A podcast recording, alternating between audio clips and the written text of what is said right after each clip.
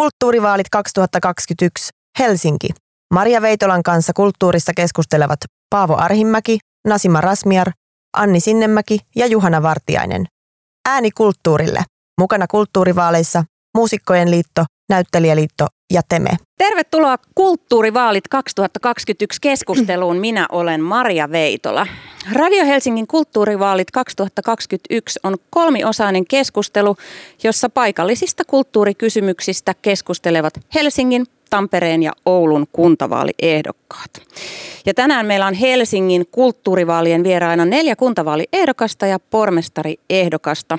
Vasemmistoliiton kansanedustaja Paavo Arhinmäki, Helsingin kulttuurin ja vapaa-ajan apulaispormestari Nasima Rasmiar SDPstä. Moikka. Helsingin kaupunkiympäristön apulaispormestari Vihde, Vihreiden Anni Sinnemäki. Moi. Sekä kokoomuksen kansanedustaja Juhana Vartiainen. Terve. Lämpimästi tervetuloa. Aloitamme tällaisella tunnekysymyksellä. Eli minkä helsinkiläisen kulttuurielämyksen äärellä olet itse viimeeksi kokenut liikutusta tai sykähdyttäviä hetkiä? Aloitetaan vaikka Annista. Tänä keväänä, niin kuin nyt tässä vuoden aikana, niin lukeminen on ollut aika isossa roolissa. Mä oon muutenkin kyllä lukuihmisiä, mutta että tässä on nyt ollut keikat vähissä. Niin tota, kyllä mä ehkä sanoisin, että Saara Turusen Helsinkiin ja Barcelonaan jakautuva järjettömiä asioita on saanut mut pysähtymään ja äh, ihmettelemään elämän äärellä. Ja ehkä vähän äh, haikeasti odottamaan matkustamista. Mites Nasima? Mikä on liikuttanut? No varmasti itse asiassa mietin tätä, että mikä oli se viimeisin. Taisi olla konsertti musiikkitalolla uh, ennen kaikkea tätä sen, sen jälkeistä elämää maailmaa, mutta, mutta kyllä mäkin sanon, että ehkä nyt ei ole varsinaisesti se kulttuurikokemus, mutta mulla oli ilo muutama viikko sitten nähdä meidän teoksia, jotka tulee tuonne biennaaleen. Ja, ja tota, kun mä katsoin niitä ruudun takaa, kun meidän Hamin johtaja esitteli Teamsin välityksellä tietenkin, niin on pakko sanoa, että kysin kyynel tuli ihan niin kuin sydämeni pohjalta, että, että pääsenkö mä oikeasti näkemään nämä teokset ihan kohta livenä. Mm. Se oli jotenkin vaikuttava hetki. Kiitos. Mites Juhana? Taitaa olla intensiivisin, taitaa olla ajalta kuitenkin tätä ennen koronaa, eli RSOn konserttisarjasta. Siellä oli Olivier Messianin Turangalilla sinfonia ja sitä ei hirveän usein esitetä ja siihen tarvitaan semmoinen kummallinen Ond Martono-instrumentti, mutta se, eh, se todella, se toi muistoja myös semmoista aikaisemmasta esityksestä kauan kauan sitten ja se on ihmeellinen teos, jo, jota en ollut pitkän aikaan kuullut. Tota, mutta mä, se oli, mä luulen, että kyllähän sen täytyy olla ennen tätä korona-aikaa, koska mä muistelen, että me istuttiin ihan täydessä musiikkitalossa. Siellä. Todennäköisesti siis, tai sitten se on ollut Joo. uni. Paavo Arhimäki, mikä helsinkiläinen kulttuurielämys on viimeksi säväyttänyt? Katsoin televisiosta, tuli tämä Pet Shop Boysin aikaa erikoislaatuinen elokuva, mutta sen jälkeen tuli sen konsertti ja mä muistan, että se mun reaktio oli se, että miten paljon mä kaipaan keikalle. Siis se oli niin kuin, tuli semmoinen niin oikeasti liikuttu siitä, että mä haluan päästä katsomaan jotain ja jos mä mietin, että mitä on päässyt viimeksi katsomaan, niin meillähän oli sellainen kuitenkin onneksi tässä vuoden aikana, se on lyhyt pätkä siinä kesän aikana, jolloin saatiin luotua nämä tur, turvavälit ja, tai niin kuin 500 niin kuin kokonaisuuksina, niin pystyttiin järjestämään jotain. Ja mä olin Suvilahdessa, ää, oli Palefacein Helsingin Shangri-La-levyn 10-vuotis juhlakeikka.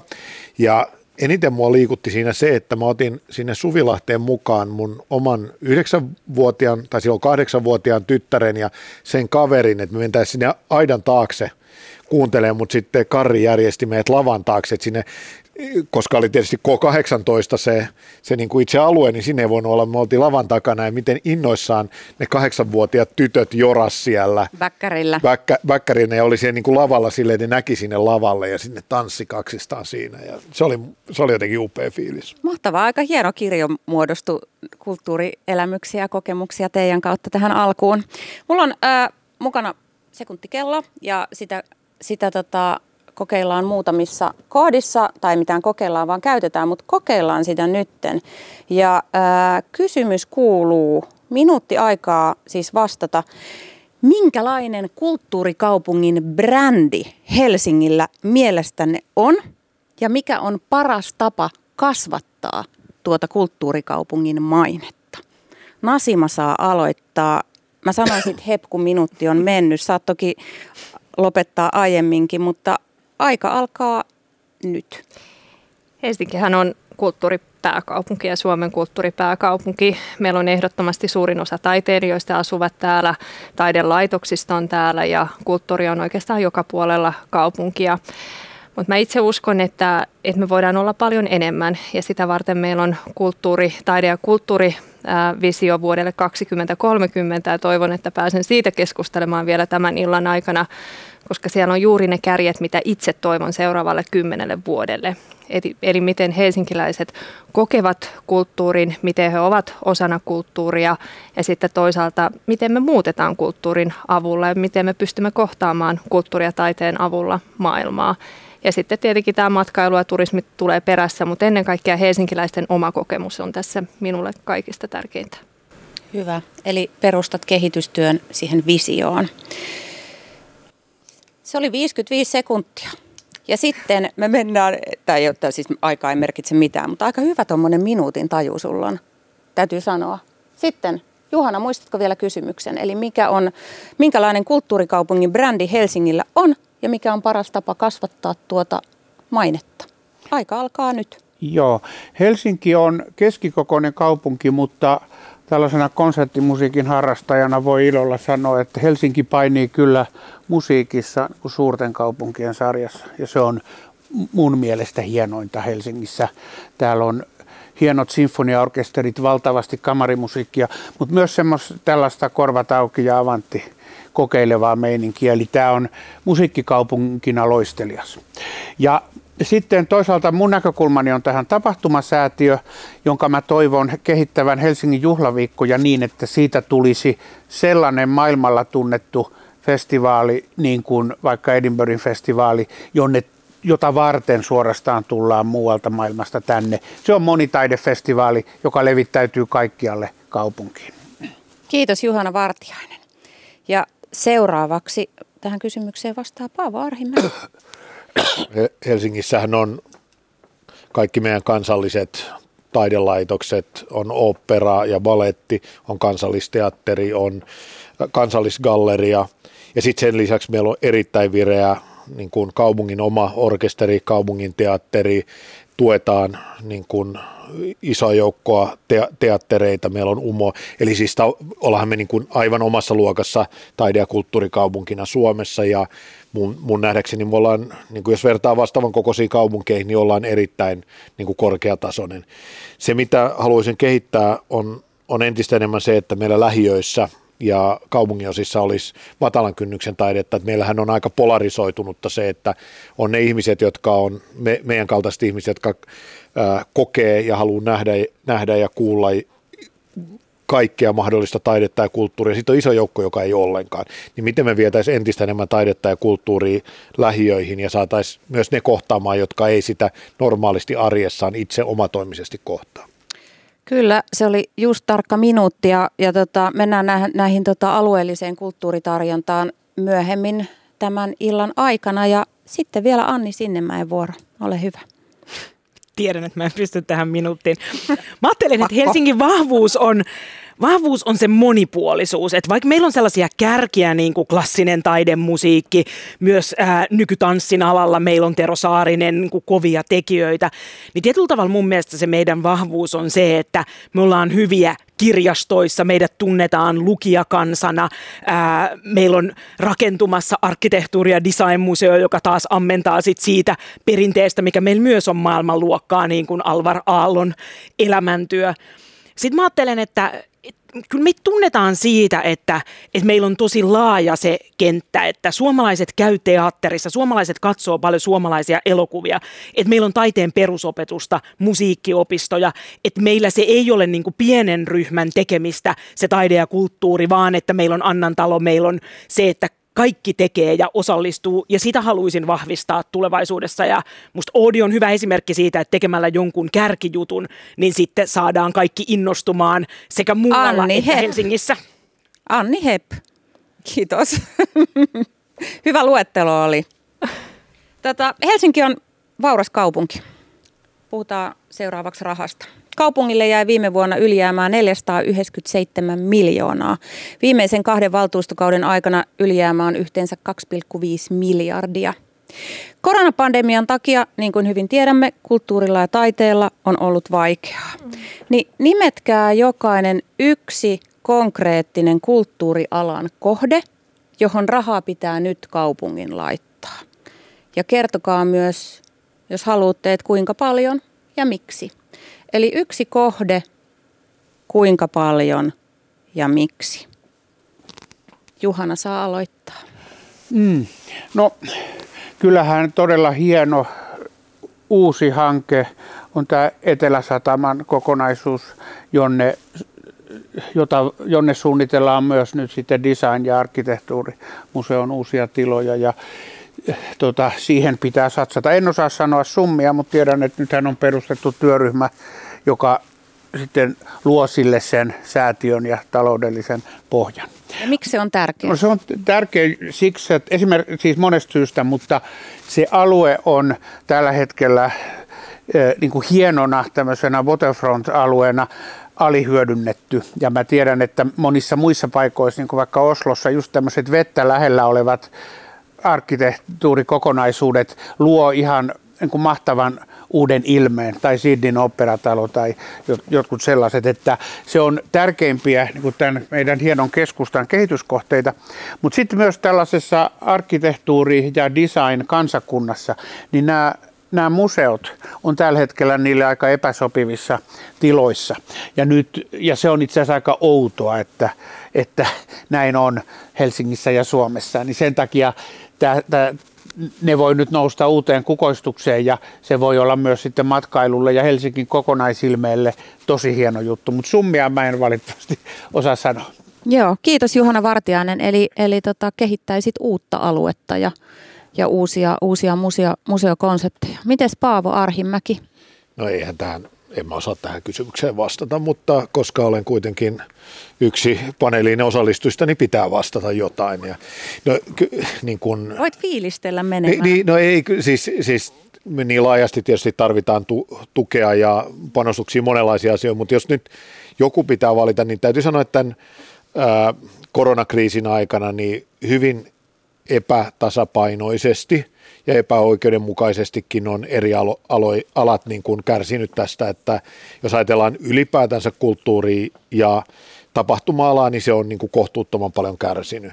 Mutta sen sisälläkin on vielä eroja, että kuitenkin ehkä tämmöiset niin kuin VOS-taidelaitokset, niin niitä on pystytty tukemaan paremmin. Meidän järjestelmä on pystynyt helpommin auttamaan sellaisia pysyviä, ää, vakiintuneita toimijoita kuin sitten kaikkein hankalimmassa asemassa on ollut niin kuin itsensä työllistäjä freelancer-pohjalta taidetta ja kulttuuria tekevät, että tämä on niin kuin osoittanut sen, että miten huonosti meidän järjestelmä edelleenkin tunnistaa tämän niin kuin moninaisuuden, mikä meillä on työelämässä ja mikä meillä on kulttuurin puolella. Ja kyllä me, me tarvitaan tämmöinen jälkihoito-ohjelma koronasta, jossa on monia osia ja musta tämä taide ja kulttuuri on yksi osa ja kaupungin pitäisi panostaa siihen siihen, että ostetaan, tarjotaan mahdollisuuksia erilaisille vapaan kentän toimijoille, vaikkapa kouluihin, päiväkoteihin ja niin edelleen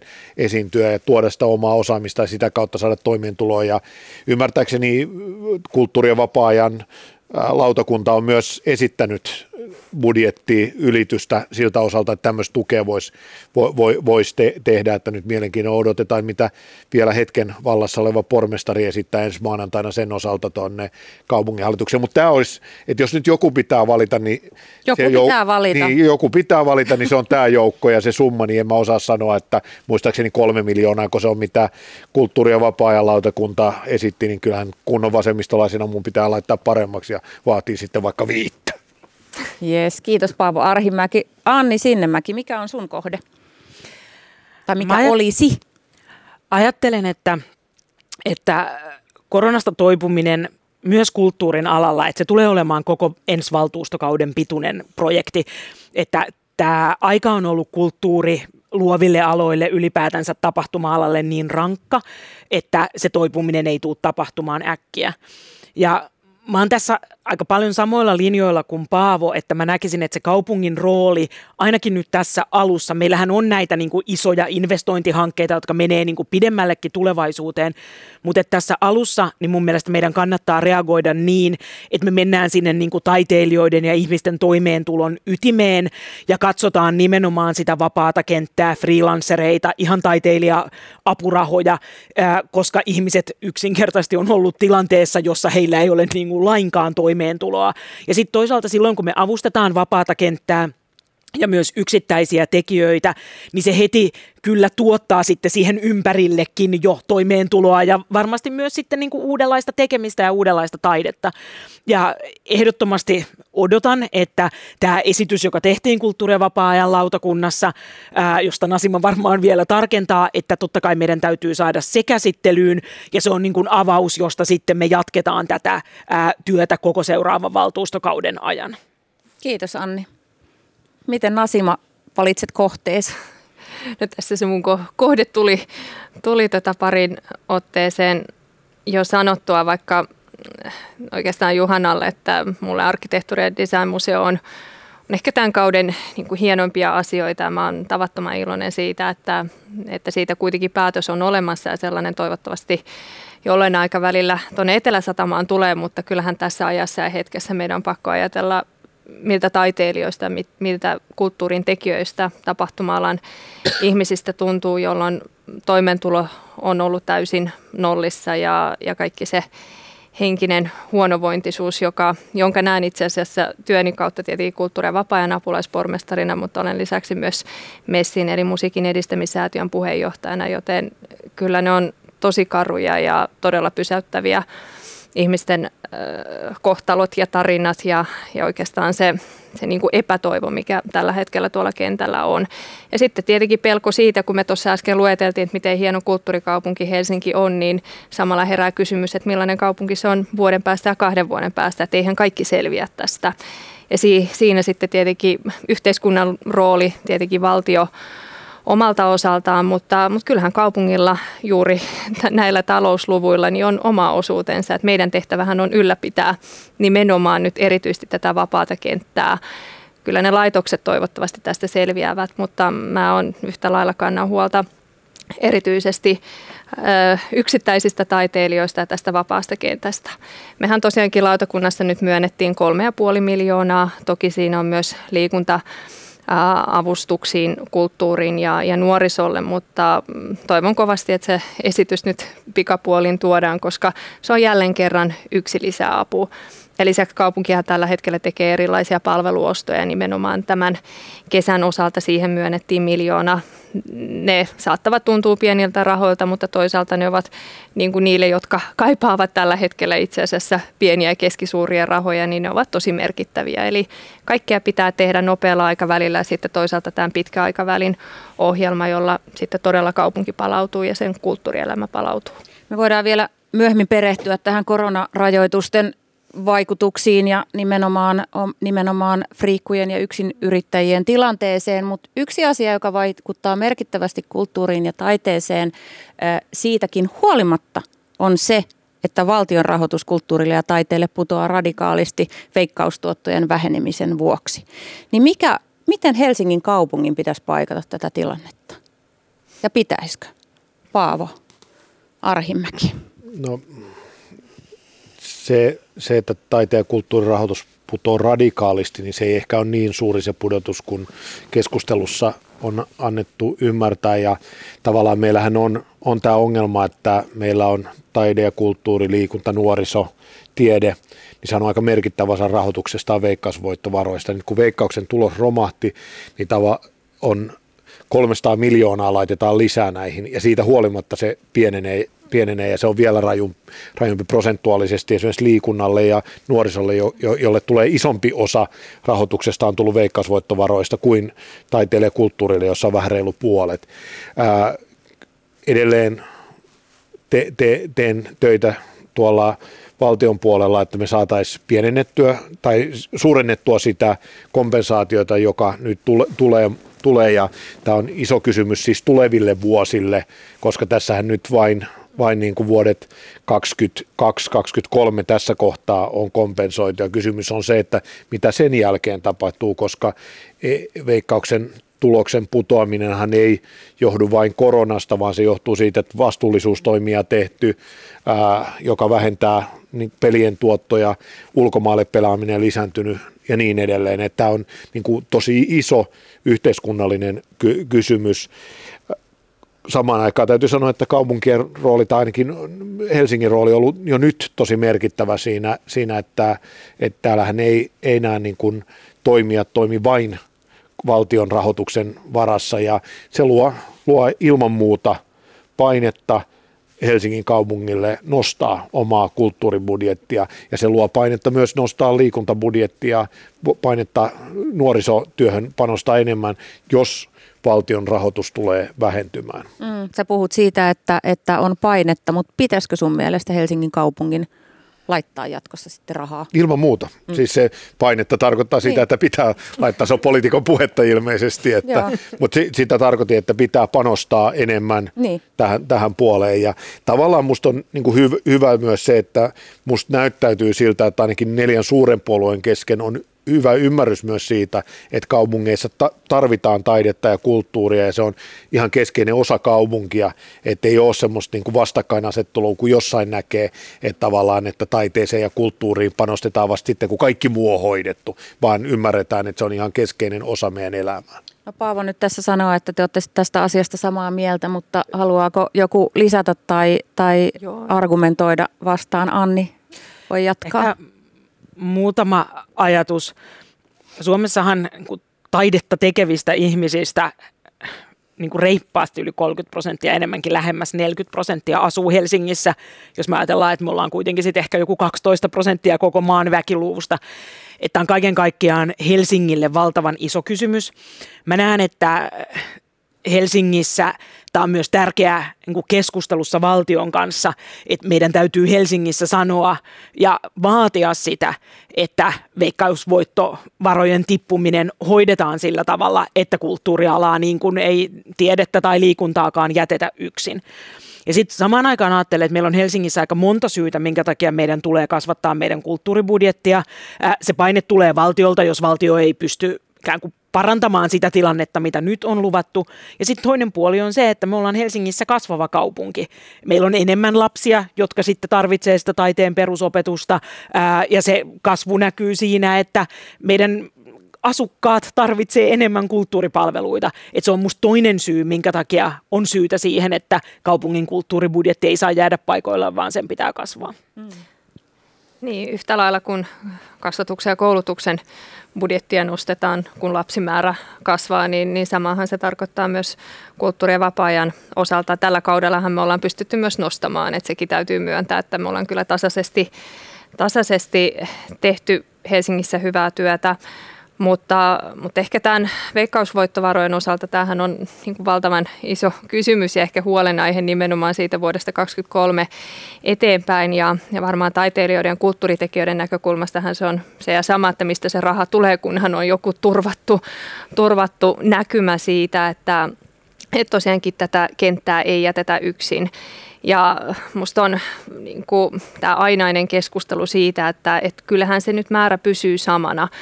Tämähän ei ole se pointti, vaan sen täytyy niin kuin merkittävästi lisääntyä, jos me haluamme toteuttaa niitä kaikkia kauniita puheita, mitä tietenkin jokaisen vaaliohjelmassa on ja jokaisen hallitusohjelmassa on. Eli, eli toivon todella, että pitkällä aikavälillä myös äh, valtion tasolla äh, kulttuurin budjetti kasvaa. Mutta Helsingin osalta minusta Anni sen hyvin, hyvin sanoi, meillä varmasti on yhteinen ymmärrys ja, ja näkemys.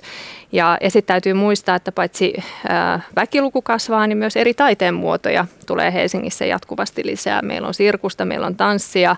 Ja kun me tällä kaudella tehtiin tämä avustusuudistus, mikä oli mielestäni hyvä asia, me ei tehty uudistusta ilman lisäpanostuksia. Mehän laitettiin siihen miljoona lisää, jotta ne toimijat, jotka ovat jo olemassa, niin se ei olisi ainakaan heiltä pois. Eli, eli aina kun tulee uusia toimijoita, niin täytyy muistaa, että myös sitä avustusmäärärahoja täytyy nostaa.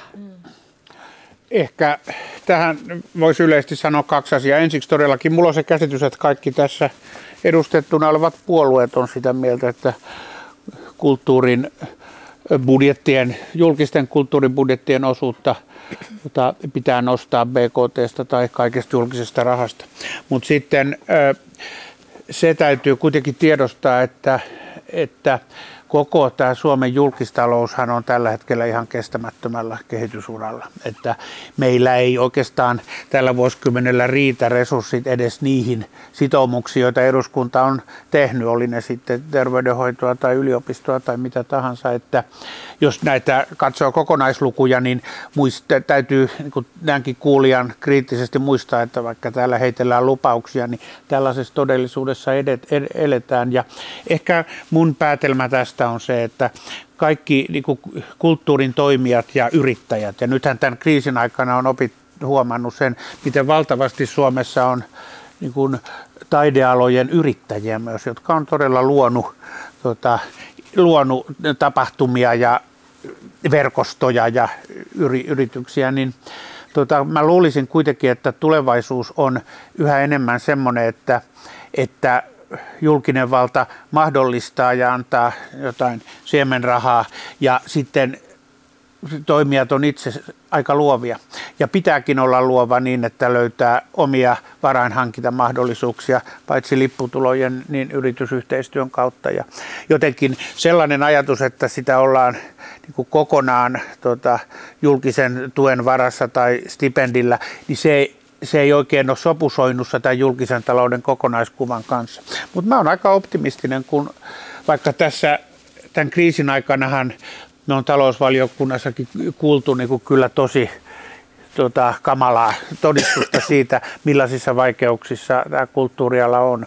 Niin aika paljon on luovuutta ja osaamista. Ja sitten mä luulen, että nyt kun tästä epidemiasta toivottavasti päästään eteenpäin, niin on varmaan aika paljon patoutunutta kysyntää ja tota, ihmiset täällä, niin kuin täälläkin Paavo taisi sanoa, että on jo niin kuin ikävä keikoille ja on monia muita, jotka niin kuin todella janoaa sitä, että pääsee taas konserttiin ja, ja teatteriin, että täältähän voi tulla niin kuin hyppy ylöspäin, ylö, ylöspäin Saanko lyhyesti kommentoida? Joo, ja sanon itsekin tähän väliin, että kysymyshän on sitten taas siitä, että, on, että missä kunnossa ihmisten, ihmisten, jotka on elänyt epävarmuudessa niin. ja köyhyydessä, että, että lähteekö sieltä sitä taidetta ja kulttuuria, Joo. että onko mielenterveyttä ja voimavaroja. Selvä se, niin kuin, se on ihan itsestään ja, selvä. Ja ajattelen, että, että, tota, että, että on se aika hurjaa, jos se että se kuulostaa ihanan toiveikkaalta, mutta se, että se jätetään niin kuin yrittäjien luovuuden varaan. No ei kokonaan, mutta niin,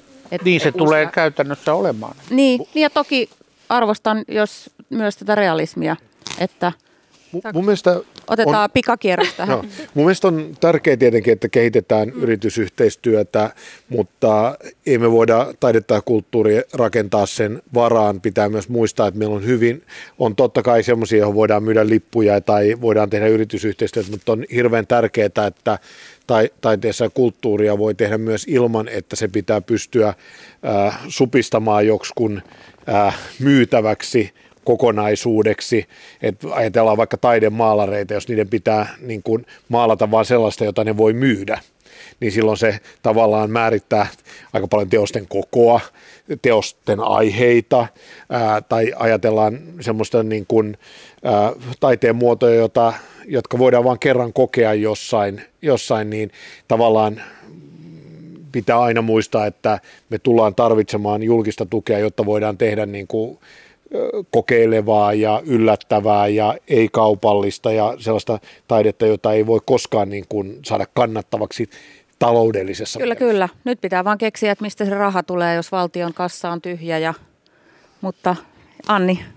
Tota, mä näen, että Helsingillä kaupunkina, joka kasvaa ja kaupungissa, jossa on hyvä vaurauden perintö, ää, niin meidän tehtävä ehdottomasti ää, on pitää se kulttuuribudjetti ää, näiden asioiden mukana, eli kasvattaa sitä kaupungin kasvun myötä. Ja totta kai sitten voi olla, ää, jos hallituksen keskuudessa ei onnistuta nostamaan tätä veikkauksen kompensaatiota, niin meidän täytyy kantaa siitä vastuuta. Ja sitten mä näen, että se, että mikä on suhde ikään kuin, niin kuin julkiseen rahoitukseen ja julkiseen talouteen, niin mun mielestä sitä kannattaa katsoa myös sellaisella tavalla, että mitä me katalysoidaan. Mehän ollaan tässä kriisissä nimenomaan nähty se, että, että kuinka iso taloudellinenkin niin kuin panos ja ala tämä on. Moderneissa tämän päivän kaupungeissa kulttuurialat, luovat alat, tapahtuma-alat on myös osa sitä kaupungin niin kuin, talouden verkostoa. Ja mä uskon, että kun me kasvatetaan meidän julkista budjettia, niin silloin ensinnäkin jotkut saa rauhan ja toimeentulon tehdä taidetta ilman mitään niin kuin, pohtimista siitä, että miten tämä myy. Mutta mä uskon myös, että se tuo tänne matkailijoita. Meillä voi syntyä jotain, mitä sitten viedään täältä ulospäin. Et enää niin kuin, myöskään julkisia panostuksia sillä tavalla nihilistisenä nollasummapelinä, vaan että kysymys on myös sit siitä, että miten me voidaan synnyttää jotain, joka luo eri tavoin niin kuin hyvinvointia ja myös elinvoimaa ympärilleen. Kulttuurihan on ennen kaikkea perusoikeuskysymys. Yhtä lailla kun lapset saavat käydä koulua, niin lapsilla täytyy olla myös mahdollisuus kulttuuriin ja, ja silloin on vaikea kuvitella, että sitä pystytään yrittäjyyden kautta tuomaan, vaan se on se laajempi yhteiskunnallinen vastuu on sitten kyse meidän kulttuurin kummilapsista tai, tai kulttuurista ja kirjastoista ja, ja ylipäänsä siitä työstä, mitä me tehdään meidän nuorisotaloilla. Uh, mutta sitten tähän uh, Juhanan havaintoon mä oon sikäli kyllä samaa mieltä, että mehän tarvitaan tätä julkista ja yksityistä ja, ja yhdessä tekemistä. Että kyllähän meillä tällä hetkellä Tanssintalo on hieno esimerkki siitä, että kuinka paljon säätiöt nyt ovat laittaneet ja, ja toisaalta sitten tämä julkinen rahoitus. Uh, musiikkitalon Urkuhanke on hieno esimerkki siitä, kuinka säveltäjä Kaija Saariaho laittaa miljoonaa ja sen päälle sitten kukaan kaikkia muita hävettää olla laittamatta. Eli kyllähän me tämän kaltaisia esimerkkejä ilman muuta tarvitaan. Arkkitehtuuri- ja designmuseo varmasti tulee olemaan seuraava, joka, joka saa myöskin yksityistä rahaa ja säätiöt tekevät erinomaista työtä. Mutta kyllähän se perustehtävä, perusvastuu on tietenkin kunnilla ja valtiolla ja yhteiskunnalla ennen kaikkea. Voisiko tuohon sanoa vielä sen, että mun vaikutelma on onneksi, että Helsingin kaupungissakin on ollut aika monen yhteisymmärrys tällä tavalla suopeasta suhtautumisesta. Ja vaikka, no se mun liittymä tähän on pitkälti tämä tapahtumasäätiö ja juhlaviikot ja kyllä meille on tullut kaupungin asenteesta kamala rohkaiseva kuva, että tuota, halutaan, että voidaan tota, semmoista, mitä ei ole voitu toteuttaa nyt tämän epidemian aikana, niin niitä rahoja ei ole vedetty pois. Ja muutenkin Helsingin kaupunki on tällä tavalla toiminut hyvin ja taiteilijoihin päin. Ja sitten tuota, tullaan näkemään varmasti seuraavien vuosien juhlaviikoilla ka- kaikenlaista hienoa. Mutta kyllä se, se, siinä ehkä, onko meillä nyt Paavon kanssa pieni nyanssiero tässä, että kyllähän niin kuin korkeimmassa hengenlennossa Euroopassa, niin onhan nyt siinä yleensä ollut, tota, yleensä ollut aina jollain tavalla mukana se box office-puoli ja tota, parhaat taiteilijat on myynyt ja säveltäjät on, on saanut rahaa ja muuta, että sehän on aina ollut niin kuin mesenaattien ja markkinoiden ja julkisen, julkisten panostusten yhteisvaikutusta ja niin se on vastedeskin. Ja siinä taas Anni sanoi musta hyvin, että nämähän on nämä luovat alat, niin nehän on tulevaisuuden kasvualoja siis koko kansantalouden tasolla. Suomessa on vain sellainen, sellainen kamala jotenkin teollisvetoinen perinne, että ajatellaan, että elinkeinopolitiikka on aina jotain härvelin valmistamista ja se muuttuu, muuttuu hitaasti valitettavasti. Kyllä olemme insinöörikansaa. Näin sanotaan jo. Kulttuurivaalit 2021. Helsinki. Maria Veitolan kanssa kulttuurista keskustelevat Paavo Arhimäki, Nasima Rasmiar, Anni Sinnemäki ja Juhana Vartiainen. Ääni kulttuurille. Mukana kulttuurivaaleissa Muusikkojen liitto, Näyttelijäliitto ja Teme. Niin kuin Anni tuossa sanoi, että suuri osa Suomen taiteen ja kulttuurin työpaikoista ja työmahdollisuuksista on täällä Helsingissä. No, Helsinki on tosi kallis kaupunki elää ja suurilla osa, suurella osalla taiteen ja kulttuurin ammattilaisista on tosi matala palkka. Niin millä konkreettisilla keinoilla Helsinki pysyy taiteilijoiden ja kulttuurin tekijöiden kaupunkina vastaisuudessakin? Anni saa aloittaa tämän kierroksen. Mun mielestä Tämähän on asia, josta on keskusteltu hyvä näissä vaaleissa paljon ja oikeastaan siinä kulttuurin ja taiteen tekijät on aika samassa tilanteessa kuin monet muutkin ihmiset, jotka, joiden palkkatulot eivät ole suuren suuret. Ää, ja koska se isoin kulu on asuminen, niin silloin on selvää, että meidän tehtävä kaupungissa on varmistaa se, että täällä valmistetaan, että täällä valmistuu riittävästi asuntoja.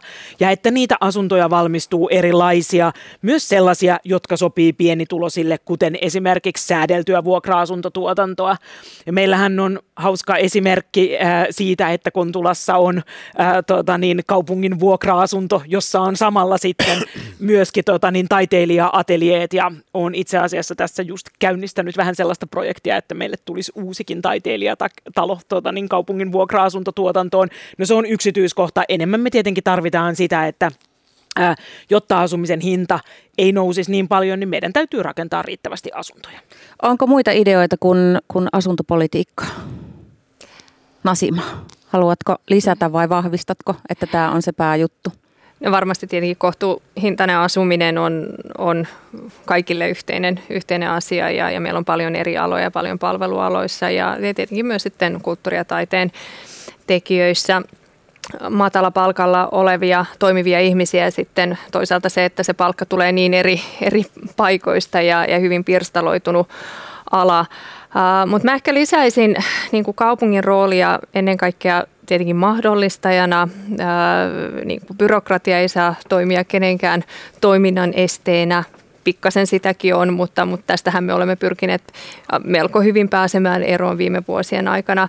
Mutta näiden lisäksi varmaan tilat, se on se, mikä eniten puhututtaa. Eli onhan se käsittämätön tilanne, että meillä on paljon vapaita tiloja toisaalta kaupungilla ja, ja sitten mietitään, että millaista toimintaa voidaan järjestää ja, ja vuokrat ja tilat ovat, ovat melko kalliita. Eli, eli tästä olemme puhuneet paljon, mutta tuntuu, että, että tämän asian tiimoilta ei ole ihan vielä kyllä päästy sinne maaliin saakka, että paljon on vielä tehtävissä nimenomaan Vois, näiden tilojen kysyä, suhteen. Tuota, Perehdytään tiloihin myöhemmin. Saat Juhana kysyä. Niin itse asiassa just tästä, kun äh, Anni ja Nasima toimitte kaupungilla, niin onko te, teidän mielestä ikään kuin käyttämätöntä potentiaalia siinä, että sellaisissa, sellaisessa kaupunkitilassa, jota kuitenkin Helsingissä on aika paljon, joka on niin kuin jonkinlaisessa tilapäisessä käytössä tai ei niin kuin kamalan vielä taloudellisesti kapitalisoituneessa käytössä, niin kuin vaikka Malmin lentokentän jotkut alueet tai Sompasaaressa tai muuta, niin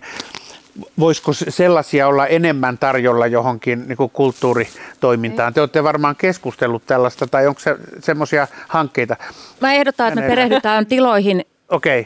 hetken kuluttua, mutta käydään vielä tämä kierros. Haluatko Juhana sä puhuit tästä, että miten tämä pidetään houkuttelevan. Niin. Kyllä Kulttuurin se, ja taiteen no, tekijöille, joo, joiden palkat ei ole kummoja. Me on tässä tälläkin porukalla näistä asuntojen hinnoista varmaan joka paneelissa keskusteltu ja se Annin vastaus on pohjimmiltaan oikea, että no, asuntojen hintojen nousua voi, e, voidaan hillitä rakentamalla riittävästi, mutta niinhän se vaan on, että jos sä ajattelet tällaisia maailmalla tunnettuja taiteiden tuota, oikein kattiloita ja mekkoja niin kuin Broadway Manhattanilla tai Lontoa teatterikaupunkina tai Pariisi, niin niissä kaikissahan on aivan helvetillisen kallista asua. Et se on osa sitä attraktiivisuutta, että ollaan todella kuuma, hieno paikka, jonne kaikki haluaa tulla ja sitten se maksaa tosi paljon. Että meillä ei ole siihen ta- taikasauvakeinoja. Nämä tilajutut on yksi ja riittävä rakentaminen muun lupaaminen on pikkusen kevytkenkäistä.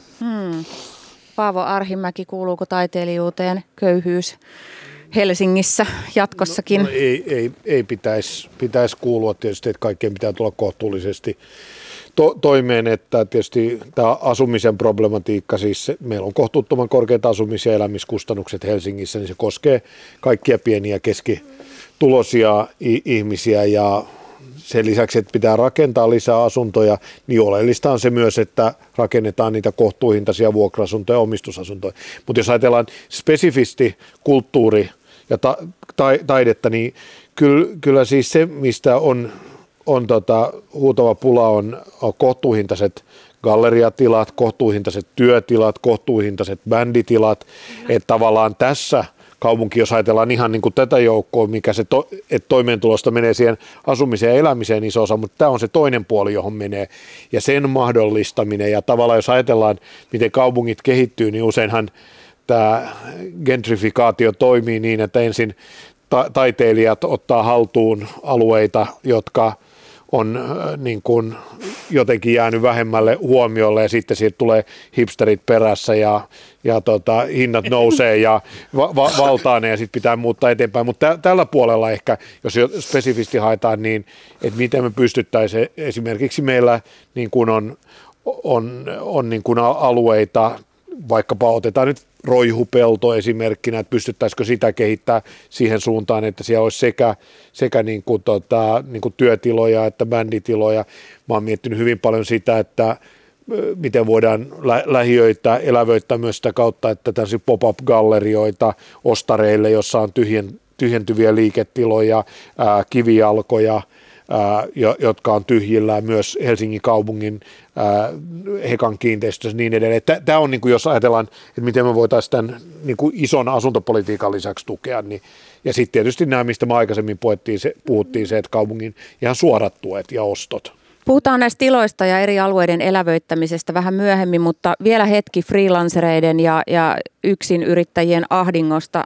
Koronarajoitukset on tosiaan kurittaneet erityisesti freelancereita ja itsensä työllistäjiä, joita on enemmistö koko taiteen ja kulttuurin ammattikunnasta. Heiltä lähti ensimmäisen työt, heille työt tulee viimeisenä takas, jos ihmiset ylipäätään ovat enää elossa.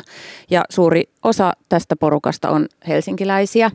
Niin nopea kierros ihan silleen otsikkotasolla, vaikka asia on iso. Millä kolmella asialla ratkaiset tämän toivottaman tilanteen?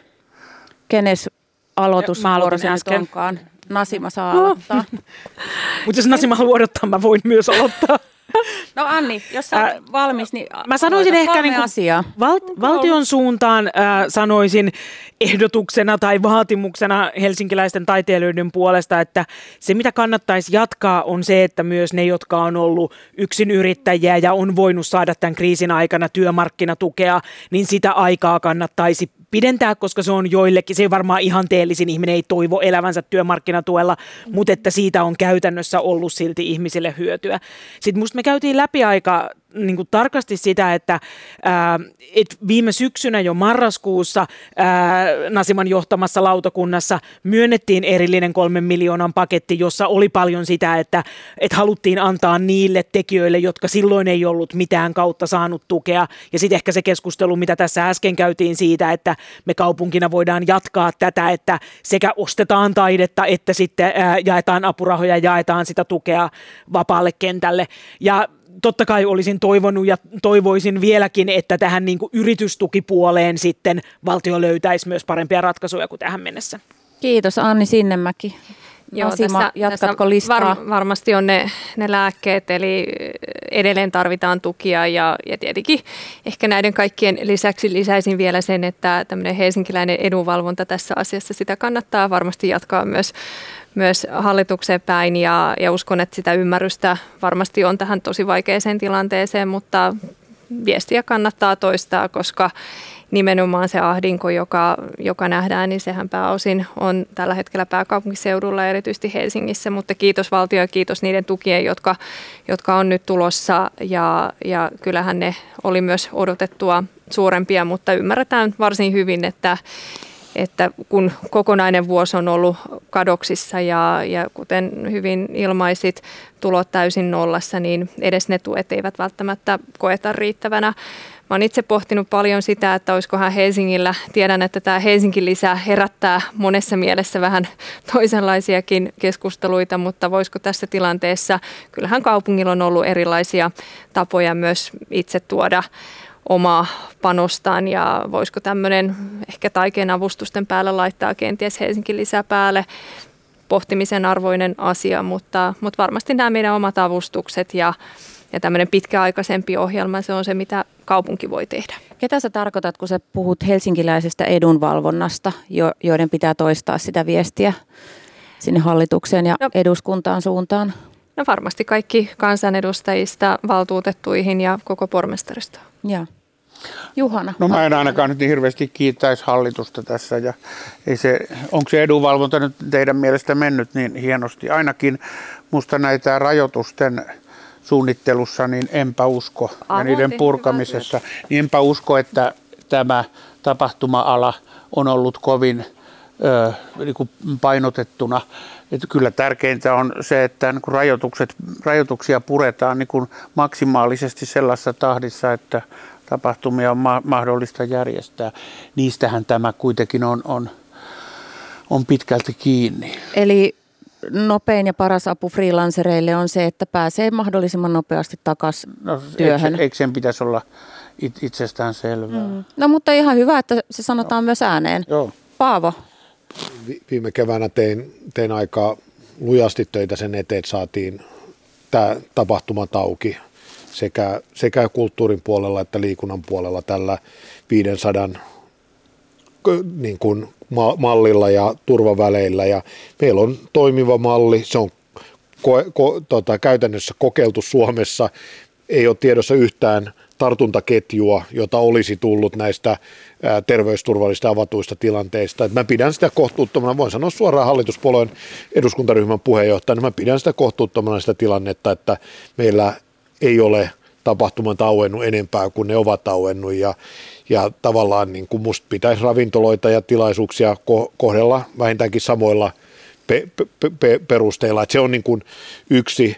Toinen on sitten se, että saman aikaan kuitenkin, kun moni on sanonut, että kulttuuri- ja tapahtuma ei ole tuettu yhtään tai jotenkin, mm. ei ole tukea annettu, niin kyllä kuitenkin 500 miljoonaa puoli miljardia, että on se aika merkittävä tuki ja ongelma, mihin mä aikaisemmin puhuin, että ne ei ole kohdistunut osa on ollut väliinputoja siinä ja nyt tässä viimeisimmässä niin nimenomaan pyritään painottamaan näitä itsensä työllistäjiä freelancereita, tulonmenettäjiä, jotka on jäänyt ehkä vähemmälle kuin ne aikaisemmissa paketeissa, jossa oli helpompi tukea yrityksiä tai, tai niin kuin, ä, taidelaitoksia, mutta sitten niin kuin pidemmän päälle, joka ei ole kaupungin päätettävissä oleva asia, mutta kyllä tämä, musta tämä kriisi on osoittanut sen, että meidän sosiaaliturvajärjestelmä – ei ole enää tässä päivässä, vaan per, perustulo on se niin kuin pidemmän päälle se ratkaisu, joka hu, tavallaan mahdollistaa hyvin erilaiset, että oletko sitten työssä käyvä itsensä työllistäjä, ää, yrittäjä, freelancer, niin se niin kuin luo sen tu, turvaverkon ja on joustava. Et nythän on ollut se, minkä Anni mainitsi, se, että nyt ensimmäistä kertaa yrittäjät on päässyt työttömyysturvan piiriin, niin se on tavallaan ollut tärkeä askel muuallakin kuin taide- ja kulttuuripuolella. Mm, mutta tämähän ei ole pelkästään Helsingin ratkaisu. Ei ole Helsingin ongelma. ratkaisu. Mm. Nyt Vielä, jos... nopeat lisäykset, Anni. Tuota, musta Paavo ja Juhana otti esiin tosi tärkeitä asioita. Musta tässä, on niin kuin, tässä näkyy tässä tilanteessa niin kuin kaksi asiaa selvästi, joista toinen on se, että eihän meillä niin kuin elinkeinopolitiikassa ja yritysten tukemisessa, niin ää, tämä hallitus, en tiedä olisiko mikään muukaan hallitus, niin ollut valmis siihen ää, tai ollut riittävää ymmärrystä siihen, että miten tuetaan luovia aloja ja tapahtuma-aloja parhaalla mahdollisella tavalla. Ja on itse pettynyt siihen, että se ei ole mennyt paremmin, että se dialogi olisi ollut tarkempaa ja että oltaisiin voitu toimia nopeammin. Ja sama vähän koskee tätä niin kuin rajoitusten maailmaa, että eihän meillä tämän vuoden aikana ole ikään kuin luotu sellaista lainsäädännöllistä pohjaa tai pohjaa toiminnalle, joka mahdollistaisi alojen kohtelun niin kuin tasaveroisesti.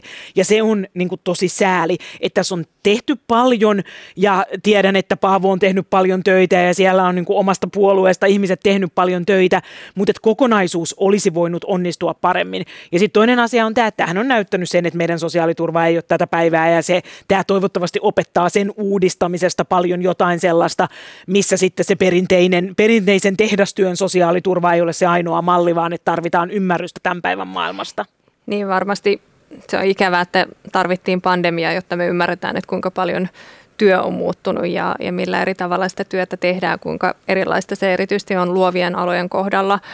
Mutta mm, eihän tästä niin kuin kymmentä pistettä voi kenellekään antaa ja varmasti jokaisen puolue on tehnyt oman tehtävänsä ja jokaisella on ollut vähän oman, omat tulokulmat ja näkemykset. Hoidetaan yhtä lailla tämä terveyskriisi, mutta tietenkin se, mikä meillä on ollut isona huolena, että mitkä ne kaikki sosiaaliset kriisit on, jotka, jotka tästä meille jättäytyy. Ja siltä osin tietenkin ainakin toivon, että tämä yhteiskunnan avautuminen on varmasti se, se isoin kysymys, isoin asia, mutta kyllähän tässä viimeistään myös huomattiin, että ehkä asia, jonka takia ei kovin hyvin ole myöskään hallitus osannut tukea, johtuu myös osittain siitä, että ei ole myöskään ala ollut millään tavalla järjestäytynyt ja, ja toivon, että, että ainakin nyt tapahtumateollisuuden kautta ja tästä eteenpäin, niin, niin me tarvitaan sitä edunvalvontaa. Se on ihan selvää, koska pelkästään niin kuin hyvällä pyhällä hengellä niin ei näitä asioita valitettavasti kyllä eteenpäin saada. Palataan Helsinkiin. Ja... Ihan okay, vaan, se on Paavo.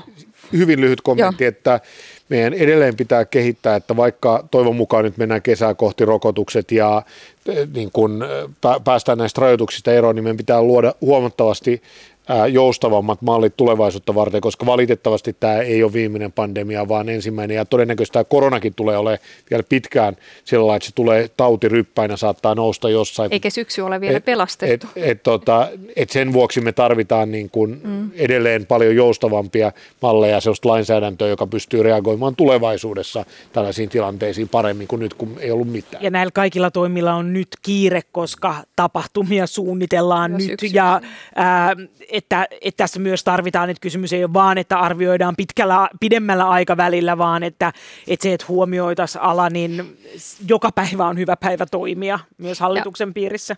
Ja onhan se ihan hullua, että jos me tällä hetkellä vaan ja ainoastaan katsotaan sitä ilmaantuvuuslukua, että meidän on pakko niin kuin ymmärtää tätä muustakin ja, ja siltä osin, että mikä on sairaalahoidon tarve ja mikä on positiivisten testien määrä tällä hetkellä. Että jos me nyt vaan ja ainoastaan tuijotetaan sitä, niin valitettavasti melko pitkään sekä kesä on menetetty ja, ja mahdollisesti myös alkusyksy, mutta ollaan toiveikkaana. Kiitos. Kulttuurivaalit 2021 Helsinki. Maria Veitolan kanssa kulttuurista keskustelevat Paavo Arhimäki, Nasima Rasmiar, Anni Sinnemäki ja Juhana Vartiainen. Ääni kulttuurille. Mukana kulttuurivaaleissa Muusikkojen liitto, Näyttelijäliitto ja Teme. Sitten mennään eteenpäin ja puhutaan Helsingin äh, vähän spesifeimmistä kysymyksistä. Otetaan tämmöinen kyllä-ei-kierros seuraavaksi muutamaan kysymykseen, äh, mitä on kentältä toivottu esitettävän. Ensimmäinen on se, että Helsingin kulttuuri- ja kirjastolautakunta tuki viime vuosiin saakka yksittäisiä kulttuurihankkeita sekä jakoi freelancereille taideapurahoja. Mutta, mu- mutta muutama vuosi sitten siirryttiin käytännössä kokonaan kulttuuriyhteisöjen tukemiseen. Niin olisiko yksilöiden ja hankkeiden apurahat yksi hyvä vaihtoehto freelancereiden auttamiseen? Kyllä vai ei?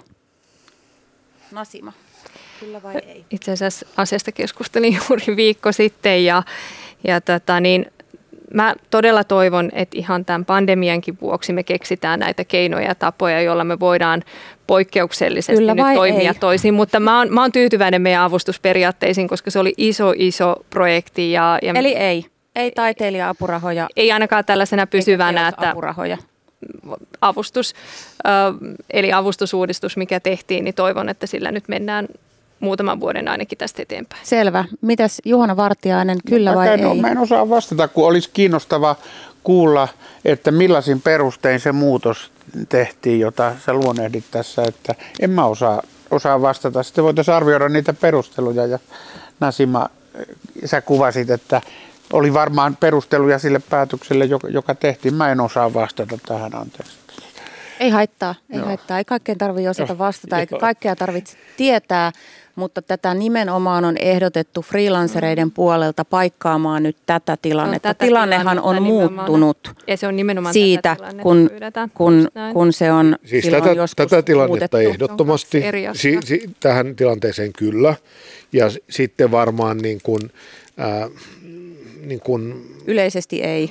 Yle, yleisesti jotenkin ajattelisin, että kuitenkin meillä, meillä, niin kuin meillä on aivan niin kuin maailmanlaajuisesti tämä meidän taiteilija-apurahajärjestelmä on, tota, niitä ei riittävästi, mutta se on niin kuin aivan ainutlaatuinen systeemi, että tavallaan ää, onko niin kuin järkevää rakentaa päällekkäin kahta, että on tämä niin kuin Taiken valtion apurahajärjestelmä ja sitten kaupungin apurahajärjestelmä. En ole varma. Tähän, mä sanon tähän toiseen, että ehkä tai en osaa sanoa. Anni Sinnemäki, kyllä vai ei yksilöiden ja hankkeiden apurahoille tässä tilanteessa? Tässä keskustelussa on hyvin tullut e- esiin oikeastaan. Mä itse myös ajattelen niin, että tässä tilanteessa kun me tehdään niin kuin erityistä työtä pandemiasta ja tästä niin kuin kaikesta sulusta toipumiseen, niin mun mielestä meillä voi olla kaikki muodot käytössä, myös yksilöapurahat. Mutta tota, niin, sinänsä sitten ajattelen, että, että meidän kannattaa toimia niin kuin yhteistoiminnassa valtion kanssa ja sitten niin kuin yksi hyvä asia, mikä meillä on ja mikä musta voi olla osa myös tätä toipumista, on se, että me vielä laajennetaan niin prosenttiperiaatetta, missä me ollaan taas sitten niin julkista taidetta hankittu erilaisiin paikkoihin. Siellähän tavallaan ostetaan sitten niin teoksiakin ää, sitä kautta. Ja sitten kyllä mä ajattelen myös niin, että, ää, että ne toimet, mihin nyt kaupunki on laittanut omaa rahaa kulttuuriin tämän pandemian aikana, jos on myös painotettu yhteisöjä, niin siellä on kuitenkin ollut hyvin varava, vähävaraisia yhteisöjä, pieniä yhteisöjä, että totta kai se on sit myös aika hyvä keino tässäkin mm. ne yhteisöjen tukeminen. Ja nimenomaan tässä kolmessa miljoonassa, mitä jaettiin viime vuoden puolella, niin tähän, tämähän otettiin huomioon, että pieniä ja keskisuuria ja, ja toisaalta kun äsken tuossa aikaisemmassa sanoin tämän Helsinki lisäajatuksen, niin edelleen olen sitä mieltä, että tämän pandemian johdosta nimenomaan kustannukset pääkaupunkiseudulla ovat huomattavasti suuremmat, on ne sitten asumisen elintason kustannukset, niin ehkä tästä ajasta selviämisen vuoksi niin näihin taiken avustuksiin Helsinki voisi ottaa väliaikaisesti jonkinlaisen Helsinki lisään. Mutta voiko sitä ajatella niin, että nämä yhteisöt on ikään kuin semmoinen laadun tarkkailija siinä. Samalla Siin. tavalla kuin y- y- yliopistoille ja tieteellehän annetaan rahaa sen mukaan, miten tiedeyhteisö itse arvostaa asioita. Että eikö, se ole, eikö tässä ole Sehän niille luonteva Se on ennen kaikkea ja on toiminut Joo. jonkin aikaa, mutta Joo. ymmärrän, että uusille toimijoille ja yksittäisille freelancereille, niin totta kai varmasti siis toivotaan ta- muitakin tukimuotoja. jaetaan vertaisarvioinnin kautta, mm. niin. kautta samalla kuin tieteen puolella, niin, niin myös taiteen puolellahan. Niin ja se on, sehän on, on oikea tapa, koska eihän kaupunki voi suoraan tietää, kenelle niitä annetaan, tai sitten ne alkaa mennä kaupunginjohtajien kavereille tai jotenkin, että eikö siinä tarvita ne laatu, laatukontrollit, että ja tässä tilanteessahan varmaan kysymys on myös siitä, että jos on sitten ihmisiä, jotka on niin kuin jäänyt väliinputoajaksi, että onko meillä sellaisia ää, instrumentteja kaupungilla, jotka voi ikään kuin paikata, että sehän oli sen syksyn avustuksen idea myöskin, että musta sitä täytyy niin kuin arvioida. Tätä taikea mä oon nostanut sen vuoksi, tiedän, että se ei ole täydellinen, tiedän, että sitä kohtaan on myös paljon kritiikkiä, mutta toisaalta kun se arvio ollaan tehty jo jossain, niin meidän on helppo niin kuin siihen päälle laittaa, mutta tämä on ehkä tässä vaiheessa Rasmiarin tota, toiveajattelulistalla, toivottavasti pääsee johonkin pisteeseen. Jatketaan kyllä vai ei kysymyksillä. Valitettavasti kaikki kulttuurialan toimijat ja yhteisöt ei ymmärrä budjetoida tekijänoikeuskorvauksia.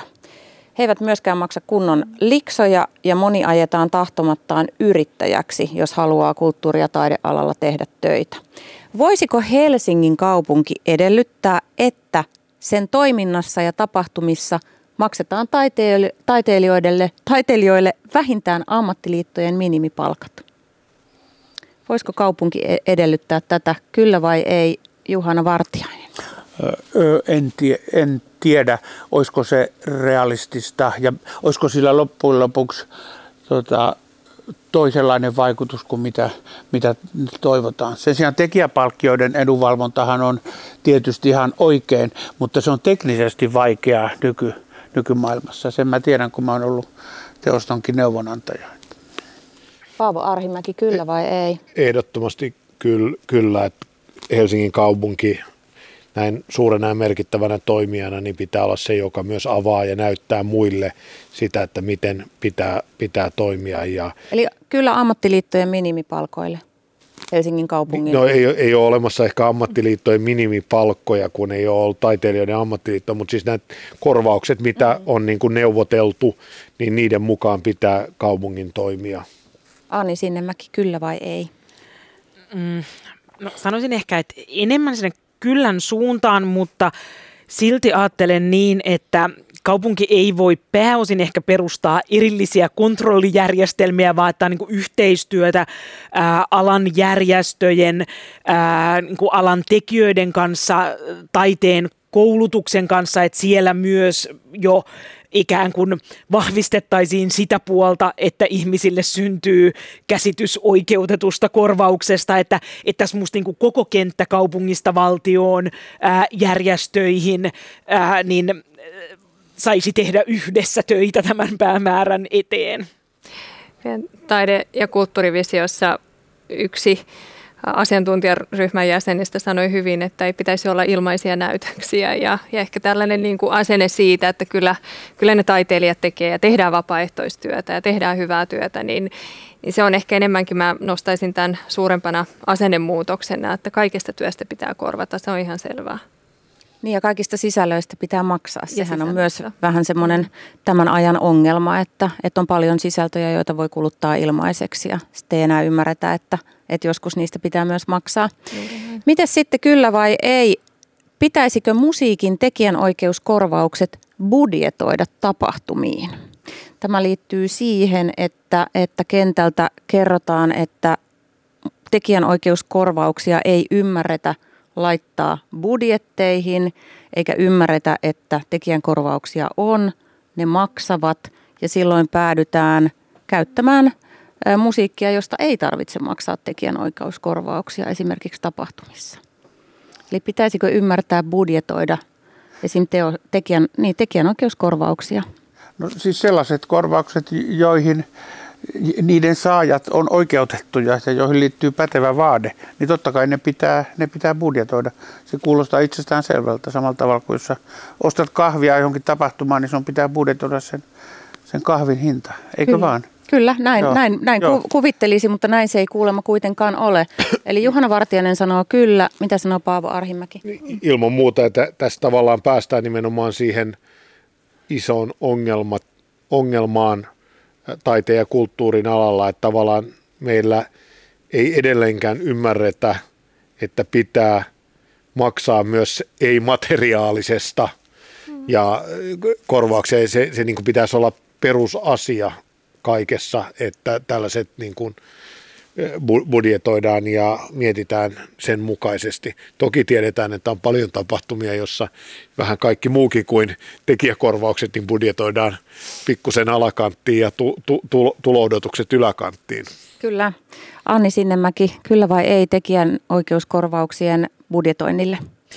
Tuota niin, totta kai oikeutetut korvaukset pitää maksaa, ja, ja sitten toisaalta varmaan jossain voi olla tilanne, että jos tapahtuman budjetti on tiukka ja halutaan satsata johonkin muuhun, niin silloinhan sitten voi käyttää ehkä jotain sellaista musiikkia, jos se nyt muuten sopii, josta sitten, tuota, niin, joka on vaikka korvausvapaata. Että mä ehkä sanoisin, niin kuin, sanoisin että kaikkien pitää niin kuin budjetoida se, mikä on tarpeen ja mistä ollaan oikeutettuja korvauksiin, mutta sitten tietenkin erilaisissa tuotannoissa, niin jos joku keksii jonkun, mihin ei satsaa niin paljon, koska ihmiset ansaitsevat oikeutetun korvauksen, korvauksen, mutta sitten tietenkin onhan sellaistakin musiikkia, josta kenelläkään ei ole vaadetta. Ja Nasima. Tunnistan tämän, tämän sä jonkin aikaa sitten kuulin, että säästösyistä on, on esimerkiksi toimittu näin.